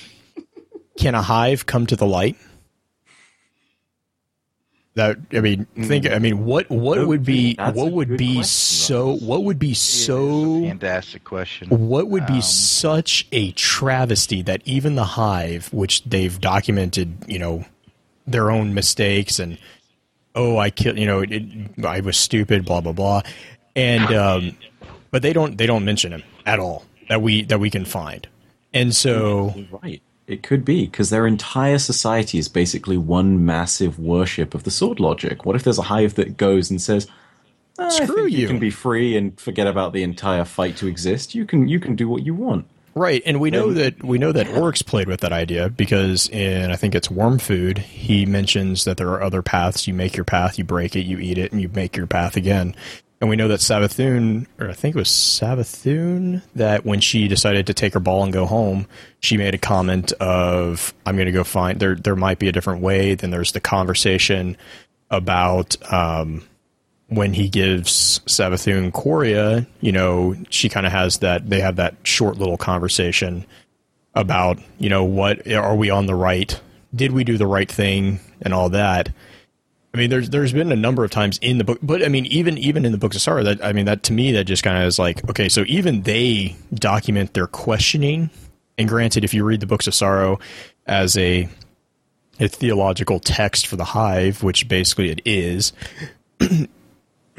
that questioning of faith of their faith would you know ultimately lead to a stronger faith which is what it does but i mean uh, so it's telling that he's not even in there like uh, not even in the books of sorrow and we know that there and and to be clear there are books of sorrows that we have not seen yet um there is i think it's thorn that mentions the Oh, yeah, the 13th seventh or thirteenth, seventh book of or is it seventh or thirteenth? I can't remember. There's it. It Let me check. I actually have my inventory open right now. They I have think it's a, the uh, seventh understand. No wait, thirteenth understanding, seventh book of sorrows. I'm Right. pretty sure. Uh, damn it! Wait, wait. Yeah, thirteenth understanding, seventh book of sorrow. To rend one's enemies is to see them not as equals but objects, hollow of spirit and meaning. So there's more. Definitely more. right, and so I mean, it, it's entirely plausible that we get a book and it's like, oh, hey, these are the adventures of the prodigal son Nokris. You know, he's coming back. Yay! There's much rejoicing. More eversion day celebrations. No, By the but- Nokris Raid. Yeah. Oh Just my throwing out God. to blow more. Everyone loves to to flame Bungie for their storytelling in this thing, but really, how genius is this? They have set up Uh, a universe where they can do anything at any time, however and whenever they want. My only problem with Bungie on storytelling is the fact that they haven't given me a book to read yet.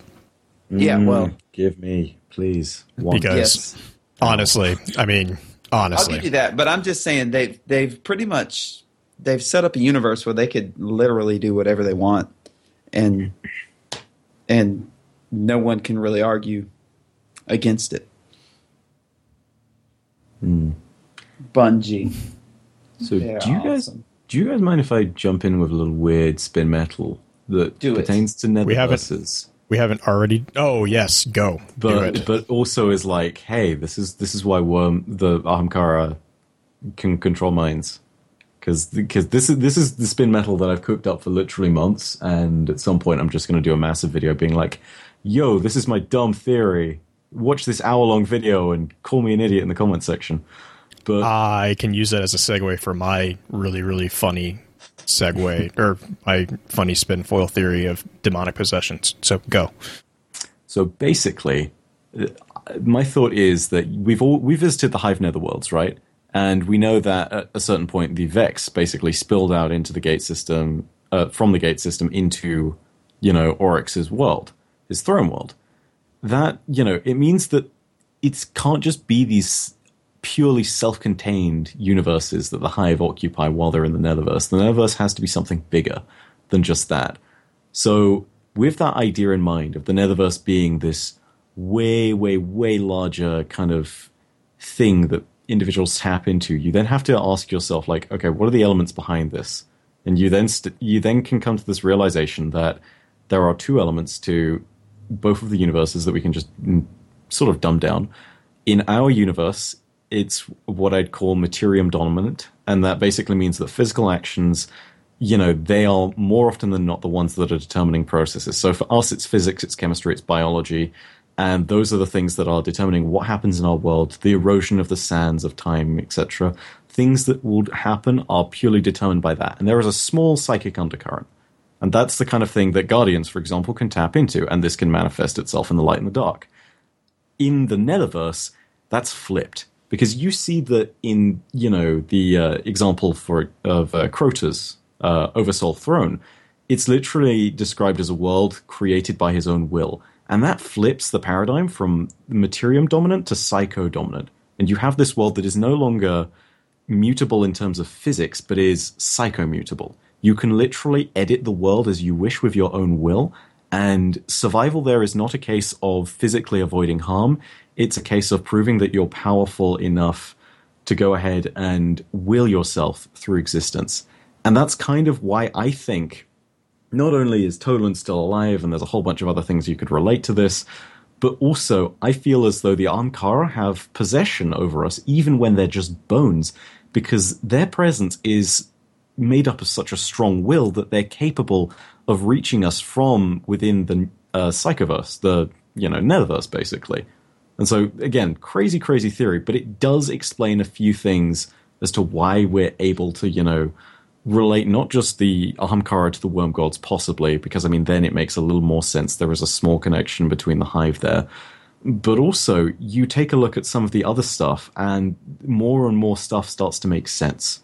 So, Dredgen in particular is someone that I, you know, he's he's one of the things running through my mind constantly, and I'm always there's always little examples that I could draw on, but for him in particular, uh, you know, there's this one quote from him when he's in the bar, and I believe this is in Palamon. I hope it's in Palamon because if it's not, I'll be really sad. That breaks continuity of the story. But he says, you know, ever been to Luna? No one's ever been, says someone, and the response is something along the lines of the bones say otherwise. And with that in mind, you know, it makes you think so what bones? Is he being influenced by an Ahamkara? If so, you know, maybe they're dead, maybe they're talking from beyond. And it explains one final thing, which is how the hell did Toland survive Ir Yût's death singing? It's the case that surely he understands something that he believes to be so pure, the sword logic, right? And he basically sits down and says, if I understand this, I've tapped into the power of the hive which is the understanding that life is the fight to exist, and simply by knowing that and dying physically in the Netherverse, I don't really die because I have attained something which is so psychically potent that I will be able to keep on going. And that I think is part of the reason why we have all these grimoire cards of him not only talking to us and Eris about, oh hey, this vacancy opened up in, you know, Oryx's throne world. Hey, you know, here's like all the stuff I know, but also him describing how he is spectacularly dead, how he can navigate the universe of the Hive, work between all their throne worlds. Spinfoil at its finest, ladies and gentlemen. oh, the quiddity of death. Exactly. Yes. that it's, is that was really well put. And like there's it. a million different holes you can poke in this, but the more you keep on thinking about it, like there's there's more that you could slowly go on and explain. So it also there's also an idea that you could relate to this, which is that these universes move in different and in time differently. Oh yeah. So I mean, just look at the uh, the Platonic theory of spheres, mm. and imagine that as multiple versions, or as Justin loves pointing out, the Ekman's radial time tra- or t- time. Uh, what what do they call it? I can't. I why am I not remembering this one? It's radial cyclic, time. Yeah, cyclic, yeah, time model. Yeah. yeah. Yes. That's I mean, yeah. Think about it, right? Like an easier way, I guess, to explain some of this to the chat, and this is how I thought of it initially as a potential theory: is imagine that you're holding your hand out just flat. Your, you know, I guess your entire arm out flat. That's like a vertical line that describes time as it normally flows, right? But then imagine that there's a wiggly line constantly going from peak to trough above and below your arm, right? And imagine that that wiggly line is the flow of time within the Netherverse. That all of a sudden explains why time can be different and why the Vex can exploit that for time travel. And if this is connected and true, we know that they do because they've been let in. You know, a cut was made by um, Crota in Oryx's own netherworld, and the Vex spilled out. Well, You know, who's to say that he didn't break the boundaries between one netherverse and another part of it, and then active, accidentally goes and like tampers with the stream that the Vex are traveling through? Yeah, and I mean, That's you apply it to s- right. Well, no, but I mean, but apply it to the platonic music of the spheres, the harmony of spheres, right? Hmm. You know, there there's a literal. It's it's it's very mathematical, but it's basically you incorporate a metaphysical principle that there are different tones of energy which you know manifest in a number of different manners or different ways and they all when combined into the cosmos they create a you know a harmony which you know most people will call the harmony of spheres some people call it the symphony. But it's it's a very big thing and you apply that to a temporal model and that's exactly what you're what you know the ecumen and what you guys are what you're talking about is it's that radial movement of stuff like everything is working in perfect order and then you punch a hole in one wall and all of a sudden you're It all falls apart. it, it, it not necessarily falls apart but it, it allows a collapse of one sphere maybe into another sphere Ah, and it's yeah, yeah. and so you have a a hybrid sphere i guess i don't know you could even i mean it could collapse the whole thing technically i would s- I would- I would hazard that that is a threat but if you punch too many holes in the wall but Yeah. you know Crota's really I mean, good at that. I mean, think about it, right? The reason why we have to stop uh, the Shield Brothers in the end from destroying the uh, the power core of the Dreadnought is because the Dreadnought is a paradox. It's a, Right. it's literally ripped from it, it's Oryx's throne world, his ascendant realm, literally ripped into a physical space. That it's something that just should not exist, and yet it does. And just for just for the record, that's Eversion Day, which has we've we've talked to Mike from Planet Destiny. We have decided that that's March fifth, and everyone needs to wear their underwear on the outside of their clothes because it's backward, Yes. it's inside out. So But just if just the uh, police hassle you, wear Superman underwear. Tell them exactly exactly. this is the things that our chat come up with when we're bored. But no, I mean, and and like I never, I never even thought about the har- the music of spheres to be applied to a temporal model, but that would actually make a lot of sense in a radial design, like a rotational mm-hmm. design, and actually it would make perfect sense in the way of a multiverse theory, which we kind of have pointed. We were talking about that right now about when we're talking Warminds, and so we're talking a little bit about time travel with regards to the Exo Stranger, but the uh, the concept of the music of spheres is that everything is in perfect harmony, and so in in, in a multiverse model, you would have to have everything in harmony, and in order to breach the whatever the wall between each universe, you would have to be able to do it in a way that wouldn't puncture. Of course, this is also all assuming that we're not simulations in some giant Vex mine, but Oh, I like that one. this this is the thing about it, right? Like I, I- when I first thought up, like, what if this is the case? I, I thought to myself, nah, surely not. But the crazy thing is that it starts to explain even more little kind of tidbits and things, and the Ahamkara and the way that they can manifest beyond death is just one of the smaller things to it. And this is why I, I don't want to say it's true because this is, this is so outlandishly spinfoily that it's like there's undoubtedly elements to this that are, if not wrong, then completely inaccurate. But also, you know, it explains things like why at the very end of the Crota Son of Oryx grimoire card it says, as such, we do not understand the relation between, you know, the Vexgate system and the Hive Netherworlds. It explains all sorts of stuff like why Cabal Scions literally are described as ghosts, as, you know, throwing their minds around like hammers. There's all this stuff where whenever it basically refers to some kind of powerful entity within the world of Destiny, you can link it in some small way back to, well, how are they impacting the Netherverse? What do they do to the psychomutable spheres? Mm-hmm. You know? no, and You know, that's- that, yeah. that's, again, 100% spinfoil here. and we but- know that the Ahamkara were guilty of the slip. s- Hang on, I'll get it. I'll get it. Solipsistic flatteries, which, if you hmm. know anything about that, which most people probably don't, solipsism is the view or theory that the self is all that can be known to exist, and it's literal. Well, and this kind of ties into something that I'll kind of go into really quickly. It's literally the most egocentrical paradigm at all. Like literally you're saying that the only thing that you can prove to exist is yourself because that's the only thing that you can experientially say is actually there. It's it's like Everything else. basically. Yeah. Ego orgasm. Exactly. Uh, no. Is that? Uh, Uh, it's, it's it's- a long time since yeah, it's it's basically a uh, kind of a think of think of the popular. Okay, so there's you know the infamous Schrodinger cat, right? You if the cat if you put the cat in the box, I mean just just on a basic philosophical level, if you put the cat in the box and you close the box, all the th- all the philosoph- philosophical theory says is that you cannot when you are looking at a closed box, you cannot, in your experience, tell me if that cat is alive or dead. You can tell me what it was when you put it in the box and what you think it is, but you cannot tell me if the cat is alive or dead without observing it. Yeah. And in order to observe it, you are casting your perception on that, and therefore you are you are having a biased biased view of the the paradigm.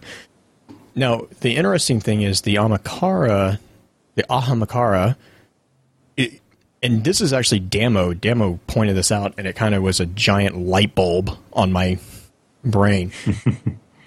View the Ahamkara as Mephistopheles from Faust. They they they're they're they're doing Faustian deals with everybody. That's what they are. They are they are a a version of Mephistopheles in Destiny. And the interesting thing is, and I, I would almost say one of the arguments for why the Great Hunt was instituted, not only was the price too high, but and I chat's gonna love me for this. Who else was kicked out of the tower for promoting an egocentric view of the world? Well, let's see. Osiris, oh, hmm? who There we go. Yep, I, I I told him they were it was going to come, but the Osiris is one of Osiris's biggest crimes was the fact that he was like, "Hey, you know what, Guardians? You don't have to do this. You don't have to protect the city if you don't want to. You can research the darkness, Toland. You can go after the vault, Kabr. You can, you know, you can do whatever you want because that's what you can do." That's what the Ahamkara are doing. They're saying, and I, I almost, I kind of make an argument that the reason why is because one of the theories is the Ahamkara's price for what they gave was light. They wanted our light. Well, if you look back, I think it was the Hunter episode, we kind of got into this. If you look back at the source of a, de- a Guardian's light, it ultimately were a conduit for the light that stems from the Traveler. It's not ours. We don't generate light. We are simply a tool through which the Traveler uses to defend itself, ultimately, at the most basic level. And if you start twisting that though, and so it's it's not yours. I can't trade it away because it's not mine. However, if you convince that person that the light is theirs, all of a sudden it's a lot easier to trade away. Because why why why does why does the traveler get to tell you what to do with your stuff? You know? Hmm. And I, I mean I I keep I'm going to make the argument too that the worms and the Ahamkara are psychologically, if not necessarily physically, uh, linked. Because I don't, I'm, I'm still on the fence whether or not they're the same, to be honest. But I know they both promote extremely egocentrical paradigms, whereas the Traveler is more of an allocentric paradigm. And so, basically, to back up, egocentrical is obviously egocentric. It's you are the center, and allocentric is the exact opposite. It's the other is the center. And we know that the traveler promotes an allocentric because that's what it, it that's the entire purpose of it. I mean, it pulls societies up. It it builds these utopias and that ultimately will fall, but which is a whole nother whole nother debate. But it's a very, Yeah, very four minutes, Blue. you can you can I do gotta it. get out. Um, Okay.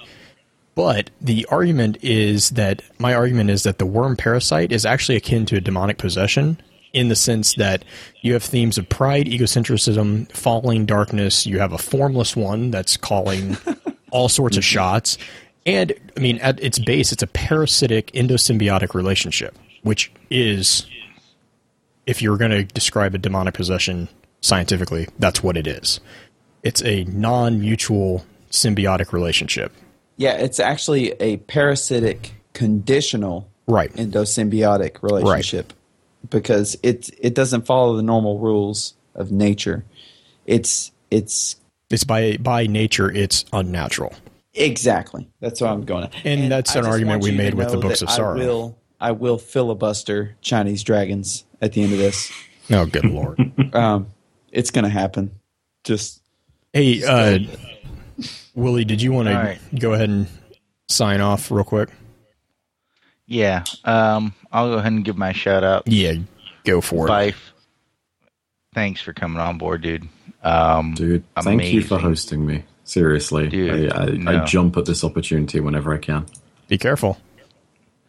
yeah. I've already got I've already got Chad asking me to get you back on to read cards. So Mm, Yeah, I don't know dude, about getting right. back on soon. I need to sleep at Yeah, some that's point. true. But reading cards and Byf, sending you them over don't is not out of the sleep. You're a legend. you're a tiger man with a sultry voice. Didn't you know this? That's right. Indeed. It's already been tweeted. oh my god. But Byf, man. thank you so much for coming on board. Uh, amazing to have you in the chat tonight. Of course, Foxtrot shout out because that's where I'm at. Dad's a Destiny Foxtrot. Um, started out in Charlie, and uh, just want to say once again, thanks, Byf, for coming on board, talking more with us. Because Equals need not thank each other. We've frankly come together. it's been a to blast, though. balanced equation. So, dude, don't worry about it. I'm I'm happy to be here. Dude, it's Yep. been a blast though. Like uh just everybody speaking their own opinions on what's going on here. We'll we'll find out eventually what the exact connection is between the Ahamkara and the worms gods are. But as for now, it's it's it's just been incredible. So, thanks for being on here. Um, and on that, I am going to have a say goodnight. All right. All right, see Thanks, you, Willie. Willie. Thanks, buddy. Thank you. And back to demonic possessions. ah! Hey. So, just real, but another another really fun note on this is so if you start looking at the deal that the worms made with the krill, um, there was a really inter- it's a really interesting couple turns of phrase, and one of them is a um, one of them is that they are all of a sudden called princes. And they're talking about how they need to view Yul as uh, his body as sacrament, which to me is just interesting to begin with because they had to dive into the deep, the dark, and they're talking to something who stood before a, before a formless one to get their power. Which I mean, I'm sorry, they kind of screams a little bit of dark magic there. But hang on, real quick, I'm just but the other thing is what's really interesting is so that that made me start thinking. I was like, okay, well, let's look into this a little bit more, and it's going to get really fun because what happens is the worm gods push a bargain on the krill, which emphasizes the following of the host's nature, which is really interesting because if you think about it, they had they had the ability to say, you know, you need to do this instead of this, but instead their their one condition was, hey, be a host and let our our offspring live inside you with a endosymbiotic relationship, but also follow your nature. Follow your nature, not our nature, your nature. And the it, it was just a very interesting and, and to be completely frank, there's not a one to one connection between any of the worms and any of the grimoire, the demonology grimoires that I'm aware of. Which don't ask me; it's a long story.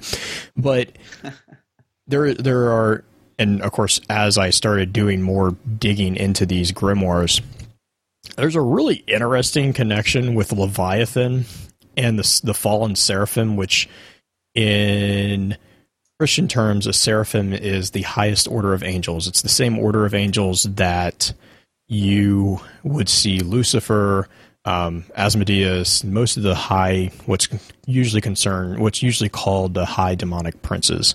Yeah. Leviathan is, is one of those. It's a warrior class, isn't it? Yes, it's the it's the generals of the angelic armors or armies. And Leviathan is actually mentioned in a couple of different classifications as the prince of the sin of envy. And he, uh, or even the person who tempts people into heresy and was actually the opposite of St. Peter in the Catholic Church. And that was from the Michaelis classification of demons, which was around 1613. And then in the Binsfeld's classification, uh, Leviathan was the prince of the sin of envy, and that was in 1589. So actually, it was before the Michaelis. But there is a number of different references to Leviathan, which is an interesting juxtaposition to the Leviathan that we know, because the Leviathan that we know actually tries to prevent them from getting to the worms. So it was just a really interesting tidbit, and you want to talk about a wormhole that keeps going. But I won't. I won't bore people with it. But also the other thing is, as we kind of mentioned at the beginning of it, of this chat, there's a Vedic connection, and that is to the Ahamkara's name as well as the traveler. Now, it's really, really interesting here because the Vedic philosophy is a philosophy that teaches that when one's mind is in a state of ahamkara, one is in a state of subjective illusion where the mind has bound the concept of oneself with an external thing, that thing can be a tangible material object, or it can be a concept, such as a concept for the fighting of peace.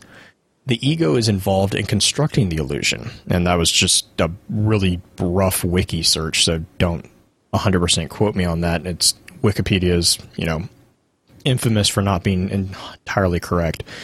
But a point that was made by, and I kind of mentioned this at the beginning, a point that was made on Reddit by a user called Snoop Rocket, and he actually made a really good point, was that it could be that the Ahamkara are re- reification of the Vedic concept of the same name, to selfishly see power and knowledge from an external source, driven by hope, vengeance, and despair, and these qualities are of an ego driven self. He believes that the Ahamkara feed off our egos while being a metaphor for our egos themselves and will exist so long as we leave ourselves unchecked. While he's unsure of the connection between the worms and the Ahamkara, he thinks that the Books of Sorrow is a great parable for the self destruction that follows when one falls deep into the ego trap and how we negatively affect those around us when we let this happen. So, that was just a really, really, really interesting connection. And Unisys brings up the excellent point that, and Unisys is pretty infamous for doing a lot of weapon lore over in the Destiny lore Reddit. He's the item man. He is amazing at it.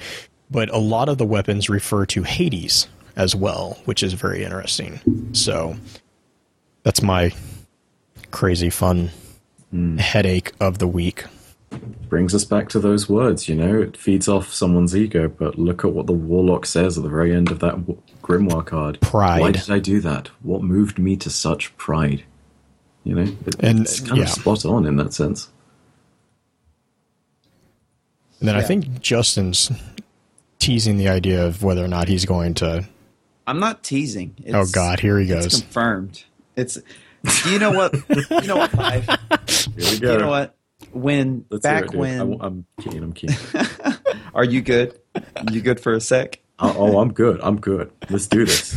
Um, you have your nether verse. Justin when the has his band first started. Um, it was just like ten people or so, and I think it was just a, it was actually just a DoD thing at that point, and uh, I was like, I was, you know, I was like a deer in the headlights. Everything I read, it was, you know, I was so new to it all. Um, and I started looking for like real world connections and things. So eventually, when I read the um, Ghost Fragment Vex um, cards about the Ishtar Collective with the 227 copies, I said, "Man, that's a really specific number. I've got to check into that. That's there's some numerology thing there at work."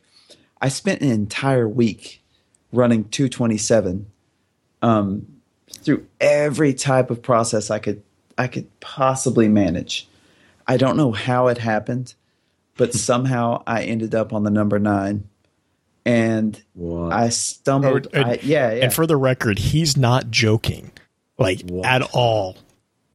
Wait, just it gets oh, it gets so much better. I need I to stumbled- Continue. I stumbled onto the number nine, and it didn't help me out at all with my Ishtar Collective problems. It didn't help me at all, which was what we were chatting about at the time.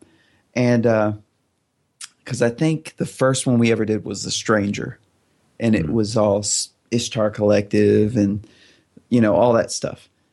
And I was like, this is not helpful at all, but the number nine is intrinsically linked to dragons and I will I'll jump straight in. How, if if you don't mind, explain the intrinsic link to dragons, unless that's Oh, exactly what you're about to do. he's about to. Oh, Okay, I'm, being I'm ingenious. I'm my sorry. way. Go for it. Go for it. Go for it. Go for it. It's- this is No, I'm- awesome. This is uh first of all, this is a personal dream of mine to explain my Chinese dragon theory to you. Go for it. Um, yeah, so in China, the number nine is revered uh, almost, you know, almost supernaturally. Um, it's the much like our, you know, base ten number system. It's the highest single number that can be achieved, and they they put a lot of symbolism on that, and uh, it's also really prevalent in Chinese mythology and specifically it's linked to the Chinese dragon. The Chinese dragon's always described in terms of nine different attributes, um, which is really crazy, and it just gets crazier from here. Um, the nine the nine different attributes are 100 it has 117 scales 81 yang 36 yin and uh, all these numbers are actually multiples of nine. Um, nine times nine times nine is eighty-one. Nine times four is 13 thirty-six. times yeah 13 times 9 is 117 Yeah, yeah. Oh, exactly. what's And what one- what what number was that? One one seven. mm-hmm. It, and here's my before I go any farther and just spin foil the the sh- I'm sorry, blue the shit out of this thing. Um, someone put that on a shirt yes.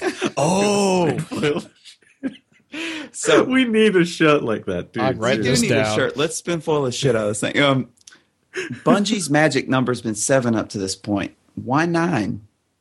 Like, why all of a sudden nine? Nine seems to be a pretty important number in Destiny. So, um, that really struck me. Now, uh, it gets even better. There's actually nine sons of the Dragon King, which that that whole plot line actually in it it really intrigued me. So all these little parallels kind of shot me in the direction of the nine actually being comprised of Ahamkara. Um, and if you actually look at the Ghost Fragment Legends 2 card, which is the infamous contradicting nine card, yeah, um, a couple of the descriptions are vaguely, and when I say vaguely, I mean really vaguely, um, directed in the the overall direction of it being some sort of beast. Um, and just one second, I don't. I didn't think I'd ever get this So- chance. So for example Just- a 9 just- are ancient Justin's like in shock. yeah, So, read like- it, Blythe. Yeah. So the I, I'm thinking in particular that you're thinking of um, the nine are ancient Leviathan intelligences from the seas of Europa or the hydrocarbon pits of Titan, for example. Um, oh gosh, I'm, which of these is also appropriate? I think the first one survivors of the Cisjovian colonies made compact with alien force to ensure their own survival. Oh, kind of like Dragon Wishes. Yeah, Yeah, exactly. And also, It's- it's like a- also one that not a lot of people because I've believe me, by like lore band's been around since what blue Uh, September. September. This this theory's been thrown around and poo pooed a couple times now, I would never ever do. Yeah, I would. and uh, it's actually gotten to a point to where I'm not even allowed to post it in general chat. I actually have to PM people. I'm like, so have you seen my dragon theory? And they'll be like, Oh, "Yeah," God, run away. Yeah. but uh, the one that everyone overlooks, the one that everyone overlooks is the nine are a viral language of pure meaning. Does that not speak to the, the Ahamkara kind of a hallucinogenic, or I don't even know if you want to say hallucinogenic, but the, um, you know, the persuasive power that even the bones have um, over the bearers. I mean that. I don't know, man. This this has been. I've got like uh, newspaper clippings on my wall with pieces of yarn going across um, from wall to wall, and this is like it all converges in the center, and this is the the Dude, I mean, of that. You know, we we joke about that, but legit, that's the reason I bought the blackboard. I was about to say, did my- you not see his blackboard I with Saint 14? for the sake of lore, and like That was I- epic. I, kid you not. Like on one side of it, I'm always planning whatever the new lore episode is, but on the other side, I have a constantly building thing of the Netherverse. Like that is that's the reason I have it because every single time when the theory like this, exactly like your one comes up, it's like I think to myself like I need to add this in. This is another piece to the puzzle. And dude, think about it. Like there's links that you could make back to the hive with the very last of these. The nine are shadows left by the annihilation of a transcendent shape burned into the weft of what was. Think about this, right? Oryx, and by the time he becomes the Taken King, he knows the darkness and its true meaning, and he's obsessed with this idea of the perfect shape. In order to get to the darkness, he has to destroy Akka, who is, you know, one of the only other beings that has ever communed with the deep and has ever really received this knowledge. You know, the nine are shadows left by the annihilation of a transcendent shape, burned into the weft of what was. Some, you know, if we are going to, you know, sort of conflate worm gods and Ahamkara and all this other stuff, then maybe, just maybe that's another hint. I don't know. Full It's- spin foil. Oh, this is. I, I told you. This is this is it some of the most beautiful spin foil though. It's uh, like, dude, ten point I'm five loving on the this. spinfoil scale. This is where this lies. 10.5 out of PN. yeah. Sorry, I, It's I'm- a I'm- it's a I'm- nine. oh, It's a nine on the scale. oh, Get it, get it right. that's true. That's true. No, but that's that's my piece. I've just said it. I, if I didn't get that out, I wouldn't be able to sleep tonight. So Dude, it's fascinating. This is why I want more on the freaking nine. Come on. Oh, Give us God. Fragment Legends 9 2, please. Oh my god, please. Just not fair. Ah. So uh, Blue, you- does that oh, wrap oh. it up, Blue? Yeah. Do you want to? Well, let's love, let's give our our guests first dibs on. Well, not first dibs since Willie kind of did that already. But Byf I, I assume that most people know where to find you. if they don't, they're just uh, they're they're probably over on ishtarcollective.net. So Well, I mean, YouTube, Twitter, you guys probably know my thing at Inside Destiny on Twitter. Uh, my name is Byf on YouTube. I think my real shout out for this episode does have to go to Ishtar Collective, though, because my god, ishtarcollective.net is my favorite site now. oh yeah, we I'm, I'm gonna I'm gonna do this right now. Two seconds. Ishtar Collective.net. they're on, they're on Twitter. Add to favorites. They're they're on Twitter as well at ishtar c o l l. They You're just welcome, Istar. yeah they just got on Twitter a couple weeks ago, I believe. In that Just case, like me. to follow them. Yeah, just like Justin. Justin got on Ishtar too. This is literally oh God. this is why I need this is why I need a proper pack of lore nerds. You I freaking love you guys. You can for you can hang out with us anytime. You'll probably be the only person who voluntarily hangs out with us. Don't say that. Don't put yourself That's down. that's true. Justin Wood, how about how about shout outs? I see that you're collecting a, a novel of them. Yes, I, I'm known for my lengthy shout outs, but hey, I've got a lot of people who deserve a shout out, so you can't. Uh, first of all, DOD Chatter White crew, um, amazing. Man bag in the chat, as always. Um, and uh, Bell for being an amazing guest host last week, and also Byf for being an amazing guest host this week. Just can't can't say how much I appreciate you guys coming on and supporting, and uh, really making. I, I I listened to the to the stream with Bell on from last week just to see what my audio sounded like, and I'm literally laughing my ass off. So, um, you guys are amazing. Um, Dude, all of our guests so far we wouldn't amazing. we wouldn't come on if we didn't think that it was well well well worth our time so seriously like you guys you knock it out of the park with these. So congratulate yourself a little more. The pat on the back that you're sending towards us as you know guests that come on. Give yourself some more love man. You guys every single time that you throw one of these episodes out i'm I'm I'm sitting here as a lore nerd and I'm thinking this is doing exactly what a lore podcast for Destiny should do, you know? It it's talking about all the stuff that people get into in terms of lore. It gives everyone the grounding they need, but then it also sort of challenges those assumptions that people who are more versed in the lore make. And that is the exact kind of academic environment that this community is going to thrive on.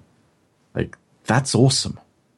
Seriously, like Well, and that's what makes this community sell yourself such. short. Yeah, and that's what makes this community such a. I mean, that's like the Guardian Radio. You know, you guys did the whole thing with the PlayStation giveaway, but I think a lot of the the other thing was it kind of gave a lot of people the incentive to kind of put down their thoughts about why this game is still so popular. I mean, t- I mean, let's just all call a spade a spade. The game is not popular because of the game.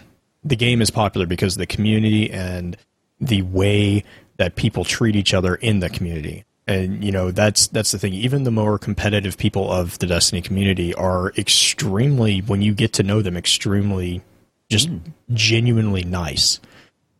So that's, uh, I mean, I I agree. I mean, that's that's one of the things you know. Justin mentioned the the lore band, and it's just it. I, I made this comment. We we just actually had to get like I just had to kind of pass off some of the the responsibilities because it's gotten such a big. I think we're at 130, 135 people at the moment. And I'll be honest, when we kind of put this thing together back in September, I was like, oh, yeah, we'll get like 15 people. You know, we'll just talk, not really think anything of it. And it's like, it's just, it's, and we're getting like, we're getting people left and right still. Mm. And it's just, it's amazing. And like, we're, you know, we're talking right now, I'm talking to someone who's going to help us start archiving our chats to, you know, hopefully, because we're having a couple people who really want to get um, information from chats that the uh, history it doesn't go back far enough, and so we're trying to do that. I mean, like there's people are coming out of the out of the woodwork to help us, and it's amazing. Um, you know, we just and then we we actually just hit 500 listens on Podbean, which to me is just I know it's not like it's not a huge number, but for me, it's like that's beyond any. I'm I'm still amazed that people want to listen to us babble and laugh at each other. I mean, we, we get on here and we our goal, and you know, Byf we were going to talk about this before, our goal is to have a good time. If we're not having a good time, we're going to just move on to a different topic. Like you know, that's that's kind of what we do, and it just it it blows me away how many people are like, their the feedback is very positive. You know, we have um, we have people who are asking, you know, we're we're thinking about doing a kind of a lore 101 podcast slash YouTube thing when you know when, when when we figure out how to do YouTube, we're gonna work on that.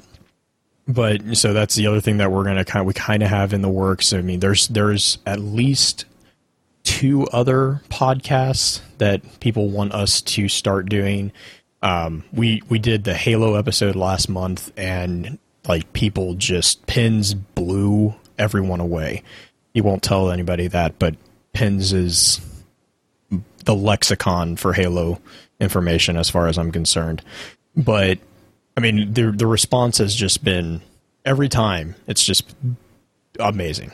I mean, that's that's the word that I just keep coming back to. So that's my shout out is just the people who are putting up with us because it's amazing. Yeah, and also 500 listens on Podbean. Yeah, You I, guys, everyone who listens on Podbean, everyone who listens live, you guys are awesome. And uh, also, all the lore band peeps, y'all are y'all are freaking amazing. If if you're in the chat right now and you'd like to get in the lore band, it's not an exclusive club. Anyone can get in. All you have to do is spam the hell out of blue. yep. Um, or just follow the link that I just put in there. No, no, I, I prefer the first one. Okay, Um, that works too. so, yep. I mean, that's. I mean that. Really, it. I I'm doing terrible at ending podcast. I'll just be honest. I need to figure out a way to I get think we better should at let this thing. Fife do the sign off. All right, Fife has a sign off, so he's already ahead of us. The sign off though Yeah. Do do do you do you want to do that? Because I, I No, don't know. Just Should- just improvise improvise a focused fire sign off. I know you got it. Okay. hmm. I guess. That's gonna, it's gonna be. That's that's tough. That that's that's really that's really tough. Well, I mean, it's only it's only like what six six thirty in the morning. We'll never play it for anyone We'll never, yeah, we'll never unless play it's it epic. unless unless it's really good. Then we're going to record it and we're just going to play it over and over. Okay. Let's try this. For more adventures with the Warband, as well as your hosts, Blue, Justin, and Willie, make sure to subscribe to Focus Fire Chat on Podbean. And in the meantime, the Lore Band marches on.